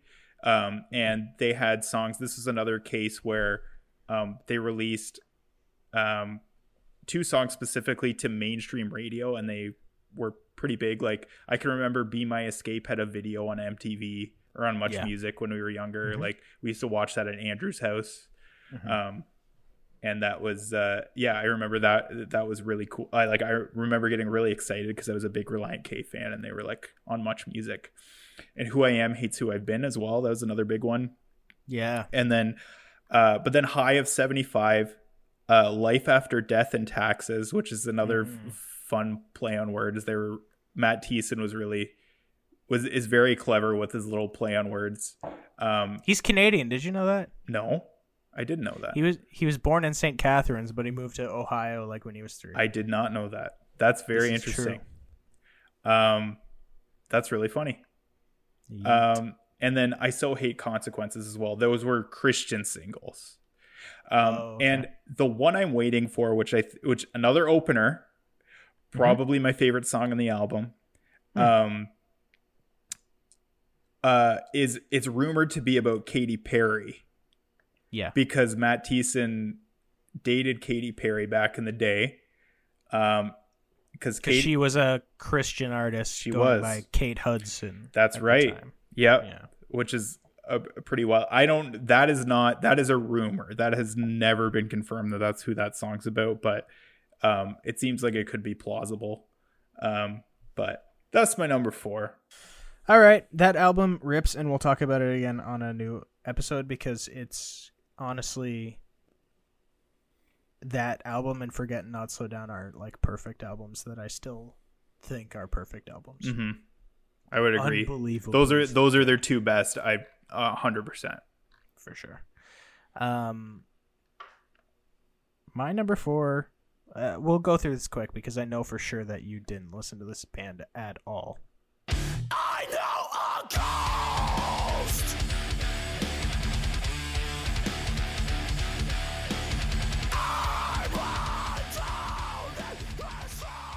Do you know who it is? I'm gonna guess. I Okay. Uh, is it Devil Wears Prada?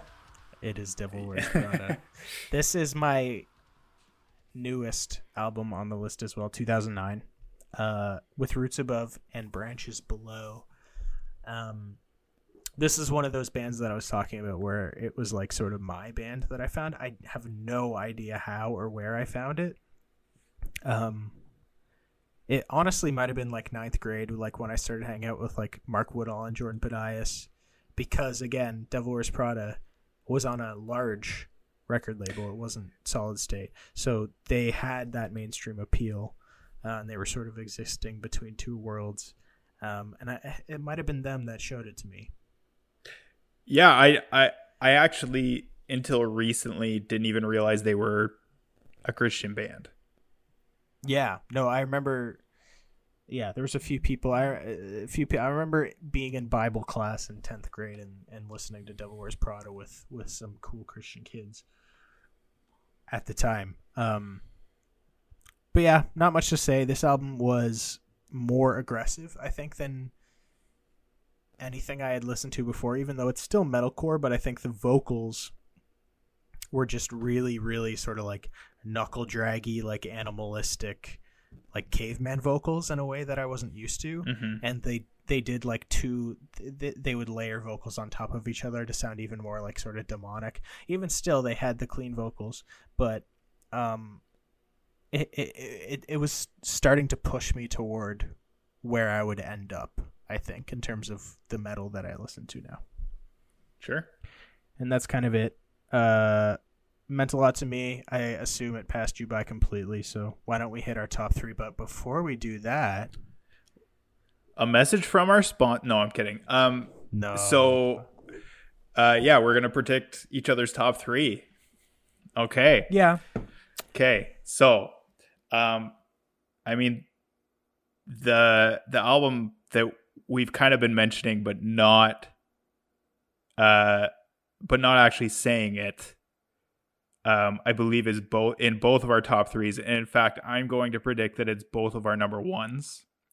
Uh, it's "Brother Sister" by mewithoutYou. that's correct. um your uh your Underoath album that uh we had not specifically mentioned is going to be lost in the sound of separation Uh huh. The other album If you think about it, you'll get it. We talked about them already. i think that i could be off base on this but is it becoming the archetype dichotomy mm-hmm. yes You nailed, it. nailed it Now I don't know yours. I know it's brother sister. I know it's define the great line. yep I'm not sure if I can guess your third. Okay, so I kind of gave you a hint prior because it's a Hmm. band that you had mentioned. Uh it's in your top 10. You've mentioned the album already. Um I Oh, oh, oh. Anberlin City. that's correct. Yep, okay. that's right. So, uh so what is the order? So my number 3, Is Anberlin Cities. that's incorrect. What? My number 3 Define the great line. despite this being my favorite band, probably my favorite band overall of any Christian band that I listen to is Define the Great Line. Wow. Yes. Okay. The second album that we saw in its entirety live came out in 2006. This was um this was considerably more heavy than they're only chasing safety um and it kind of um like you mentioned before about your transition from softer music into heavier music this was kind of my pivot point um, just because I loved Chasing Safety so much and I loved Underoath as a band so much. Um, and uh, Spencer's vocals really transitioned. I think they mentioned, I, I can't cite this for sure, but I feel like they mentioned that on the first album that he was on, he felt like he needed, because da- I, th- I think because Dallas had um, partially assisted with writing some of the music on Chasing Safety, he felt like he needed to scream like Dallas, Mm. like kind of emulate the way that Dallas screamed, which is kind of like a monotone like not really dynamic scream. And to find the great line, he's kind of like comes into his own a little bit. It's a lot more heavier. It's more dynamic scream, more like I don't know. It's just I don't really know how to describe it, but um and uh much more heavy as I mentioned. The lyrics are more um uh a little more raw, I would say, a little more like still pretty Christian in certain areas. Um but um I mean, the define the great line in itself, the name um and actually produced by um Adam D. Adam D. That's correct, and Matt Goldman. Um, Adam D. from Killswitch Engage, which you mentioned before. Um, but the name define the Great Line, um, as per Chris Dudley, is about defining that line for yourself between becoming the man or woman that you want to be and the man or woman that other people want you to be. So it's like a lot of the yeah, acutely aware of the line that separates their spiritual core from the painful reality of being human. And uh yeah, it, it's it's where they start their spiritual struggle. Um which inevitably becomes more and more of a struggle as the albums continue and to the point where they're not even a Christian band anymore. Um and uh yeah i don't know this this um one memory of this i bought this with uh, graduation money for my grade eight graduation um and it was Yeah. money from my grandparents who we mentioned before uh, Mhm. uh who used to um play a lot of bluegrass music still love bluegrass music um and they uh were they stayed at mom and dad's house for my graduation and i remember the morning after i had bought the cd with the money that they gave me and uh mom we were sitting in the living room and mom was like i hadn't even put the cd in yet. I hadn't listened to it. But mom was like hey josh you want to uh show grandma and grandpa what you used your graduation money on? And i was like okay so I put the I put the album in and play it, and uh, in regards to myself starts with just this ridiculous lick.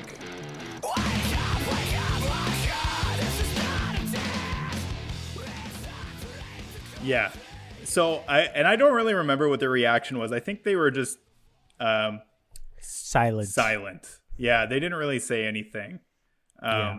But uh, and still to this day, their conception of what like young people listen to, I think, has been colored by that one by that one that one clip. because they talk about it.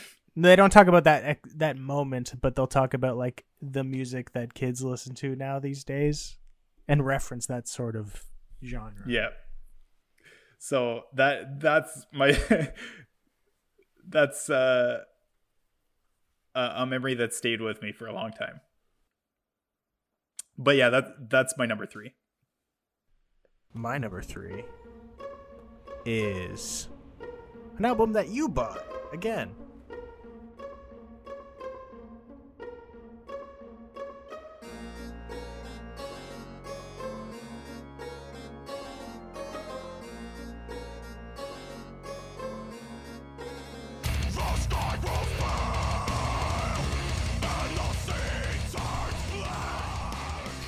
Becoming the Archetype Dichotomy. Yeah. This is funny because it was an album that you bought, but I this became probably this might be my most listened to album on this entire list. Um at the time. Mhm. Um uh, uh, of our adolescence. And it it sort of this is the best illustration of what the type of music that I would then listen to in high school and the beginnings of university because it has no clean vocals and it's like purely melodic death metal. It, it, it works off the formula of a band called At the Gates, which was like a Swedish death metal band. They essentially created melodic death metal with their um with their album from 1995 and uh that's sort of the the path that I followed after sort of oh, like once I got into actual like what we would have called secular music at the time. Um, once I got into you know at the gate slaughter of the soul and Black Dahlia murder and all of that sort of uh, you know even Amon Amarth and, and Sifrim, the stuff that that has to it, it is sort of you know European or European style melodic death metal. This is the best illustration of what I would listen to in the future. Um, and I have very strong memories of listening to it on the way to PEI. I have very, very Mm. strong memories of listening to it, and I remember the landscape of like New Brunswick passing me by as I listened to this album, and and like eh, listening to this album and like almost crying because because uh, just being like this is the perfect this is per uh, I've never listened to something so perfect. like I legitimately thought it was the best album I've ever heard at the time. Um, which was only three or five years after I told myself that TFK's Phenomenon was the best record I'd ever heard at the time. Yeah, that's quite a that's quite a shift. Yeah, track you can track my progression. I guess Absolutely. Uh, yeah, great album. Um, definitely did not listen to it as much as you. Um, but I I did I always loved um the instrumental aspect of becoming the archetype. Um like that little um like even on the track that you played that little like medieval sounding uh clip at the beginning. Um it's just so it's it's just unique and and like you mentioned a very European um Yeah. and and I've listened to bands that you've listened to that you listen have listened to after that point and uh I can kind of see where the inspiration is drawn from um I, I do remember um is this the album where they do a cover of how great thou art Yes. yeah so I Mhm. I can remember listening to that one a lot yeah That's yeah, that's a a funny little relic of of a period of time. Was uh yeah, a melodic death metal cover of of how great thou art. yeah yeah an ancient hymn Yeah, for sure. yeah Yeah, no, I think that. Uh, yeah, I don't know. I, w- I was farther along the pro- the progression of not needing clean vocals anymore, but even within their music, there's like, it is pretty aggressive melodic death metal, but it is melodic, extremely melodic, and they're adding those sort of like slightly neoclassical instrumentation into there, and they're adding um sort of like just like symphonic almost symphonic death metal uh instrumentation like lower into the mix and stuff. So there were elements that i could really latch on to hmm but it was just you know like another step into the aggressive category. And it was another one that was you know the uh, the band is called becoming the archetype. So you know it's like the the most christian name you could possibly think of. Um yeah but yeah my number 3 it rules. I still love it There you go. Um, all right, on to number two. We're almost there. Um, almost there this is funny. This is really funny that it's my number two, and I mentioned this um, to Becca earlier. That I thought it was really funny that I completely forgot about this band until you had mentioned something earlier in this week uh, Mhm. about a live album that it, they had released, and I was like, oh, Yeah. oh my goodness, I completely forgot about Anberlin. Um, and I listened to both their live albums, like the uh, uh, Never Take Friendship Personal one and the Cities one, and I Cities just really hit home for me, um, just a little bit more because those are those are were my two favorite Anberlin albums for sure. Like it's not even close. Um, but Cities I think hit home for me a little bit more. Uh, partially, it came out 2007, um, which um, is around the time that I started um, trying to play guitar, trying to teach myself how to play guitar. Um, and there's a few acousticy ballady songs on this album that I loved. Um, Unwinding Cable Car.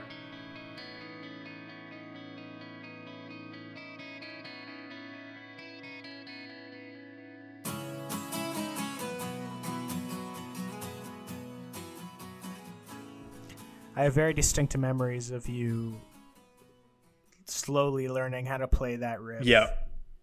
On the acoustic. Yeah, it was one of the first songs I learned how to play. This that along with so and it's it's funny the way that my musical taste was back then, but it was that it was for the moments I feel faint by Relient K and Dump Weed by Blink 182. uh, Yeah. but uh, yeah, that that um, I think that definitely had. Um, I mean, that's definitely part of the reason that that I this one resonates a little bit more with me. There's that song. There's Inevitable, which is another ballad or really beautiful love song, and um, Dismantle Repair. I guess it's not really a slower. It, it's like a bit of a slower song, but uh, but then Godspeed and Whisper in a Clamor, um, just huge, fast paced, um, kind of. I don't know. I don't know how you describe the genre of Anberlin, but like kind of pop punk, right? Yeah, like a little bit of pop punk maybe earlier, like in Never Take Friendship Personal a little bit more. In Cities it's a little bit more like dark, just like adult rock sort of Yeah, adult contemporary thing. rock, I guess. Yeah, uh, alternative. I don't know. I don't know what you'd really. alternative, I guess. I don't know what you'd really call it. That's kind of a broad term, but um, Yeah. uh, a whisper and a clamor, another NHL reference. That was on NHL Oh, yeah. 2008. One of the few NHL games I did not own Mm. um, from 2000 until 2001. I think there were four that I have not owned. wow. And that was one of them. Um, Insane. but yeah, excellent album. That's my number two. Yeah, I loved it. I love it. It fucking rules. My number two.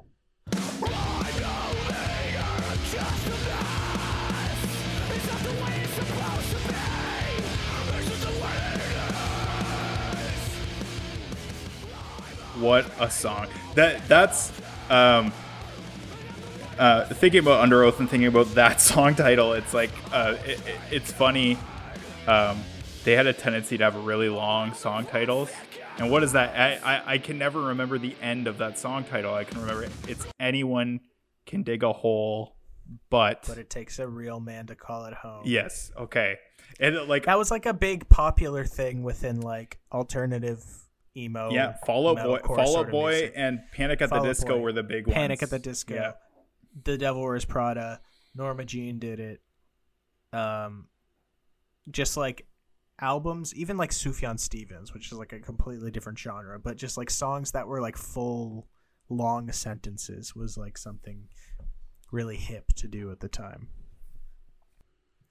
Um, yeah, I mean this is this is another one of those albums where it's like Lost in the Sound. I think you still bought it, but Mhm. this was when like define the great line and they're only chasing safety are your favorite records by them and my favorite records are lost in the sound and disambiguation um so it's just like the two albums after the ones that you like i think are just like so good and like uh, perfectly summarize what i was into at the time um yeah this this record meant a lot to me and it had and um i mean it was one of those ones that I played a shit ton because I was drumming a lot.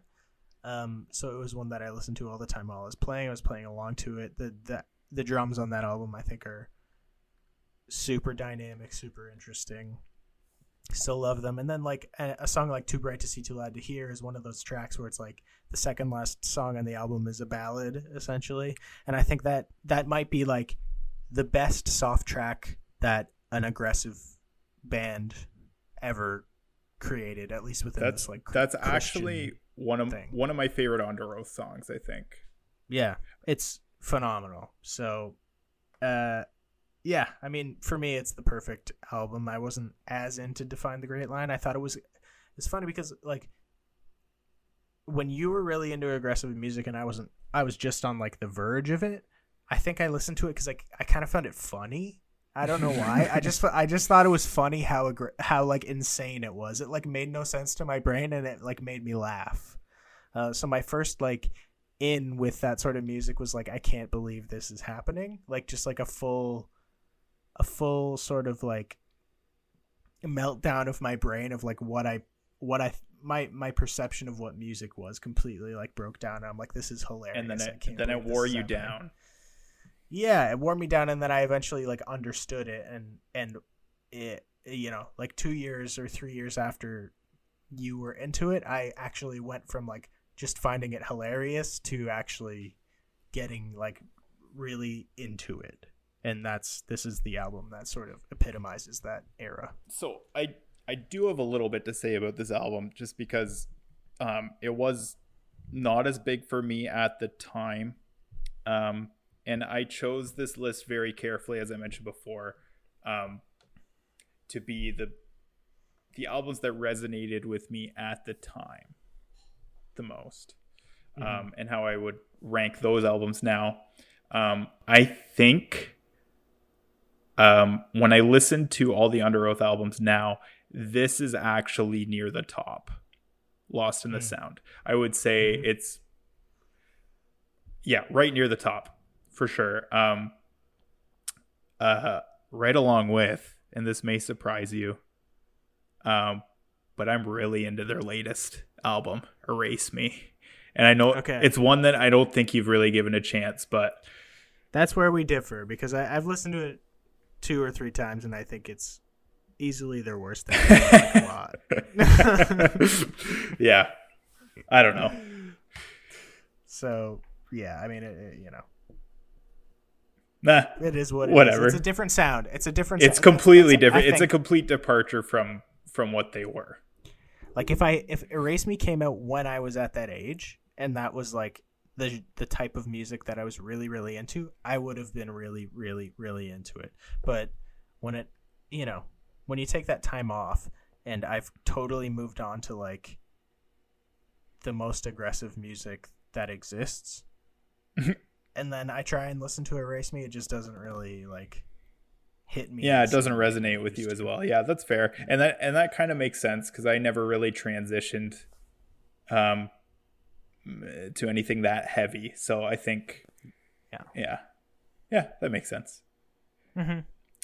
Yeah, I mean this this album rips. Um, came out when I was thirteen, I think, and yeah, it was the best. Again, it, it came out like right before becoming the archetypes archetypes dichotomy. So I think this came out in the spring of two thousand eight, and then becoming the archetype came out later in the year. So that period of time was very very important to me. I think that that was sort of like a turning point for me in in terms of understanding what I like in a lot of ways. Yeah. That's yeah, it's a great album. I definitely agree. Now, my son, we have a joint number one. We sure do. We sure Um, do. I've got some things to say I'm sure you do. about, I I this fucker. I probably have less things to say, but I do have things to say as well. I do not exist. We faithfully insist. Sailing in our separate ships from each tiny caravel. Tiring and trying. The necessary dive. Like the horseshoe crab in its proper season shed its shell. Such distance from our friend. Like a scratch across a lens. Made everything look wrong from anywhere we stood. Our paper flew away before we'd left the bay. So half blind we wrote these songs on sheets of salty wood. Caught me making eyes at the other Brother sister, baby. Oh, mewithoutYou. My heavens. This is a really interesting album, I think, and, and a really interesting band for uh, us because I think it was. I mean, you you should speak to this because this is an album that you bought, but I think it was one of those ones that you got from Walker. Yeah, he was really into mewithoutYou. Um, specifically, Catch for Us the Foxes, the previous album. Um, and I can remember listening to them and hearing like the spoken word style and not really getting it, but kind of feeling like I wanted to. So um, I had asked for a mewithoutYou album for my birthday, um, thinking that I would probably get Catch for Us the Foxes, but I I assume it was around the time Brother Sister came out because that was the one that Mom and Dad got us or got me, um, and um, I don't think I it, it's funny that this is both of our number ones because if you had asked us in 2010 um this this album might not even be ranked. Yeah, um it's true. because I don't think either of us fully understood it at that point. Um, it was kind of, I don't know. It's just so unique. Like, mewithoutYou is, um, such a unique band. Um, like there's there's truly no one else like this band.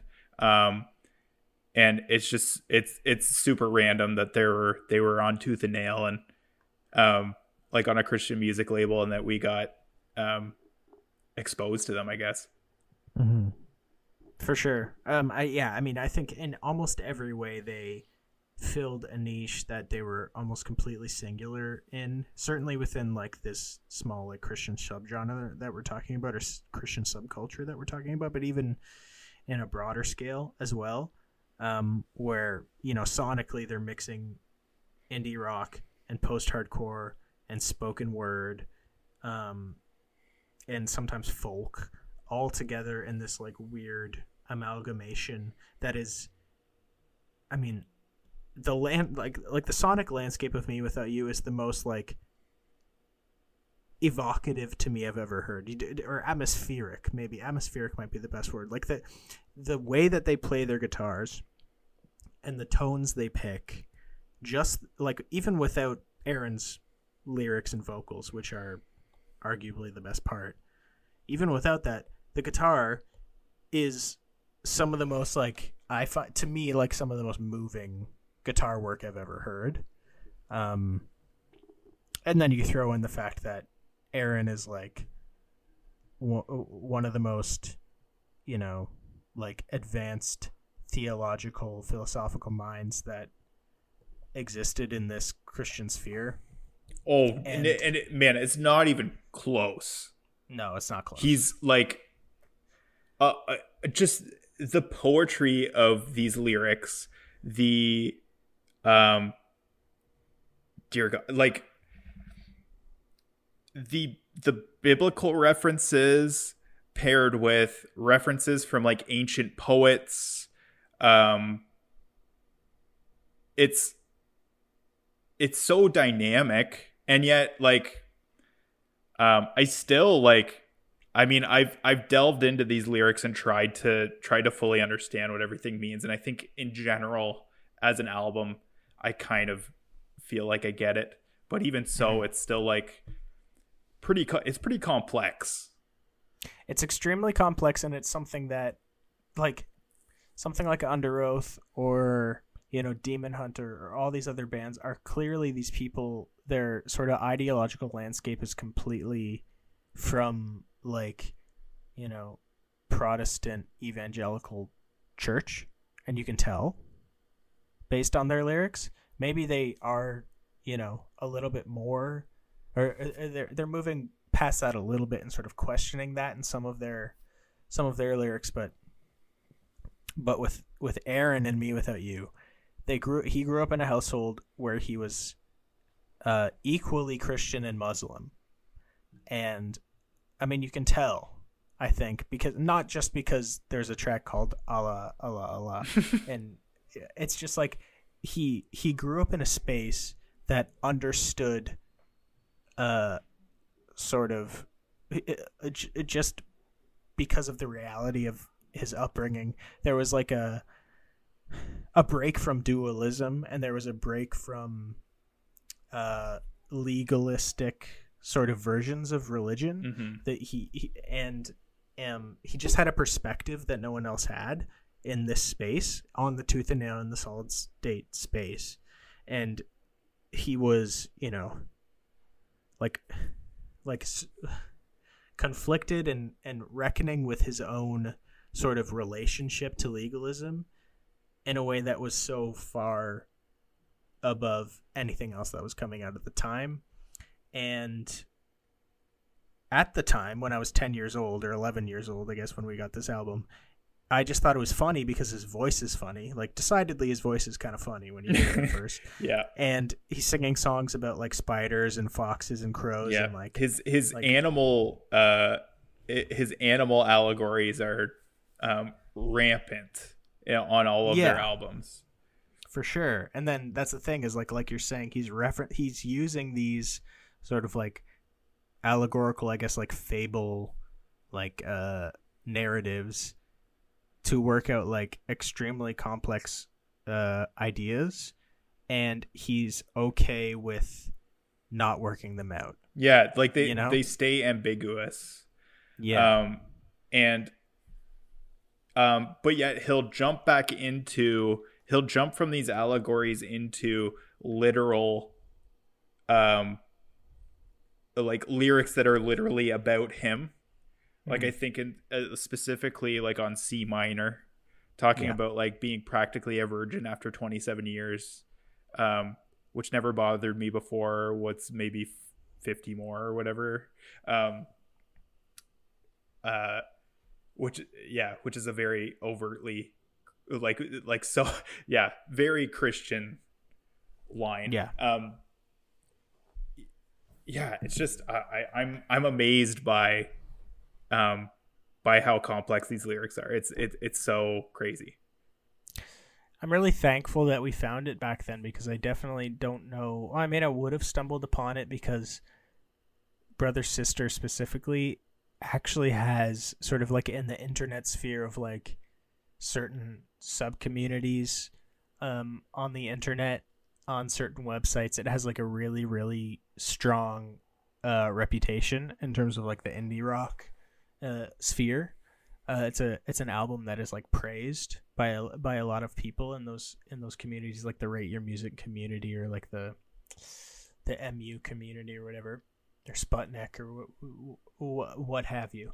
Um, so that and that's the reason why I sort of started listening to again to them again in maybe 2014 or something like that. When I was already in university, Josh was in university, and I started listening to this album again because my only experience with it was like thinking the Spider songs were funny and like just legitimately thinking it was like funny. Like I would listen to it alongside like um like silly like Christian songs, like Weird Al almost, Oh, which is not Christian, but like, you know what I'm talking. It was like almost like comedic to me. yeah I guess that was like my in with with with that album, and it like the lyrics meant nothing to me at the time. whereas the spider songs are like this this like really interesting trilogy um that um they keep calling back to throughout the album um that's just kind of like about this uh this theme of ego death that that that comes up throughout the album. It's just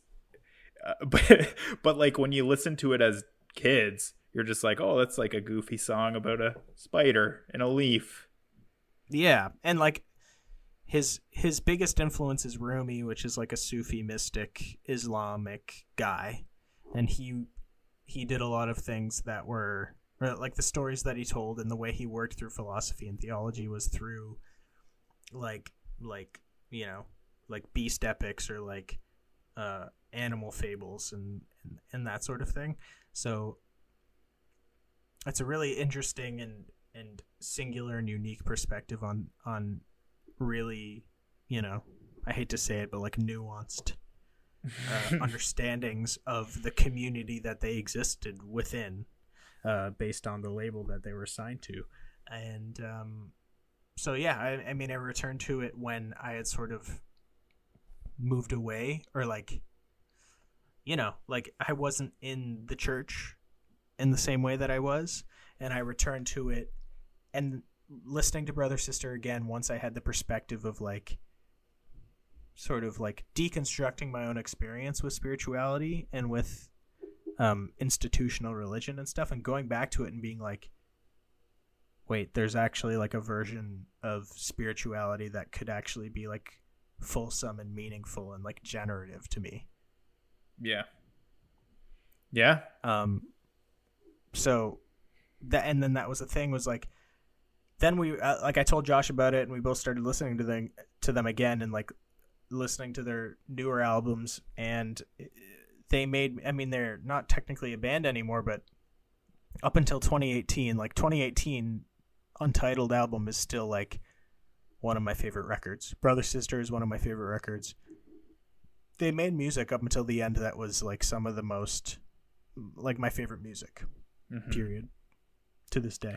Yeah, we got to see them in 2018, right after that Untitled album came out, and um, um, uh, bringing up the theme of of us going to concerts and you being completely fucked up despite not drinking any alcohol.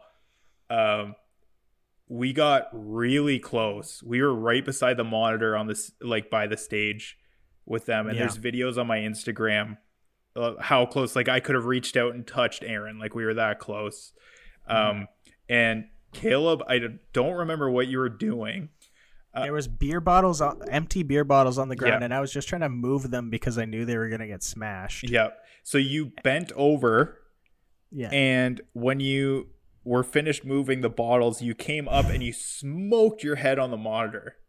Like just bashed your head and it completely rung your bell. And Yeah. the first i don't know five or six songs of the set we were standing right by the monitor so it was really really loud.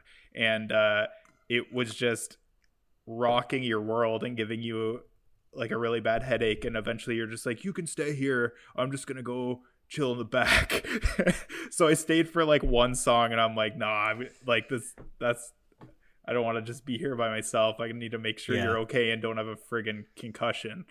Yeah, so, yeah, so then we hung out at the back for the rest which was which is cool too. It was a different experience. It was a really small club so um, Yeah. like anywhere was was a great spot but Mhm. um, they were awesome, and they played um, the opening track once again. Opening track, another big uh, "Messes of Men." Love that song. I think one of my favorite musical parts on the record is um, when "Messes of Men" bleeds into "Darkness in the Moon" or "Darkness, Darkness in, in the, the in the Rain. rain." Um, where it's just like da da da da and as so when they started playing messes of a men we kind of freaked out because That was the first uh, song they played from, brother, sister. yeah so um and then as they're like kind of doing the instrumental at the end i leaned over to caleb and i'm like i think they're gonna i think they're gonna go right in it. They're gonna do it. They're gonna do it. They're gonna go into dryness and the rain. And then they did and we were just like yeah baby. Ah. it was just like it was like a oh man it was just it was like a spiritual moment Yeah, it was what it's one of my favorite concert experiences is that moment where we sort of knew it was gonna happen and then they did it and we're like, I can't fucking believe this. This is like the coolest thing. and then closing with in a sweater poorly knit was just yeah. fucking awesome True. Yeah, they played that as well. Yeah. So yeah, that was a great concert. A great band. Probably to this day my favorite band. This is the like yeah. I mean I, I've talked about a few a few bands like persisting and like being stuff that I can still listen to, but this is the only band that still is like I can confidently call one of my favorite bands. Brother Sister is legitimately still my favorite album of all time. Yeah. Yeah, it's it's so good. It's so so good. If you haven't heard it, check it Give out. Give it a listen. You won't regret it. And that's it. That's it. That's that's our uh wow. Well, uh that's our delving back into our Christian music past. Yeah, for sure. Yeah, that was fun. That, That, was a trip. That was a trip. Yeah, I've been thinking about this for a while. We're going we've been going for almost 3 hours now. Yeah, yeah, yeah. That's We'll see if we can cut this down at least a little bit. Yeah. Yeah, hopefully cut out that little pee break there. Exactly. yeah. yeah. Um, but yeah, this was fun. Um, I mean, we'll do many more things coming up. Um, I think we'll probably do, as we mentioned before, a pop punk episode, uh, considering that was um, another huge genre. Um, well, I think more for me than Caleb, but um, I think my musical tastes bled onto you, as you've mentioned before. Um, yeah, for sure. It was, it was like it was very meaningful to me, but it was just like I was getting everything my taste curated for me by you, Mm-hmm. which was fine. Yeah.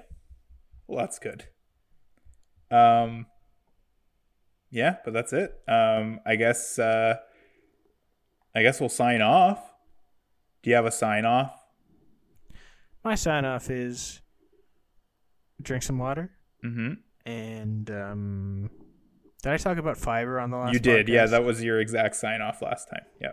Okay, well, I'm still thinking about it. That's okay. Like that could be your thing if you want to. Um, Yeah. Mine was just garbage. Um, I basically just um, recited Steve Dangle's um, Yeah. endings to his videos. To his Um, YouTube videos. I, I do want to cite that um, to his YouTube videos. That's right. Um, even though these are not videos, um, I would say get vaccinated when you can. Uh, Yeah. I am literally about to go get vaccinated for COVID nineteen. Um, do your research, um, but don't listen to the garbage. Um, use your brain. Don't be a fucking dummy. If you so get it, unless you have an existing health condition, look into what that would do. One hundred percent. I it it's uh it's scaring the living bejesus out of me how many people are receiving false information and having really fucked up ideas about this vaccine and are legitimately not going to get it because they think uh it's either going to sterilize women or just all this garbage nonsense. So please, please, please get vaccinated when you can. Um, I implore you, if you want this garbage pandemic to end.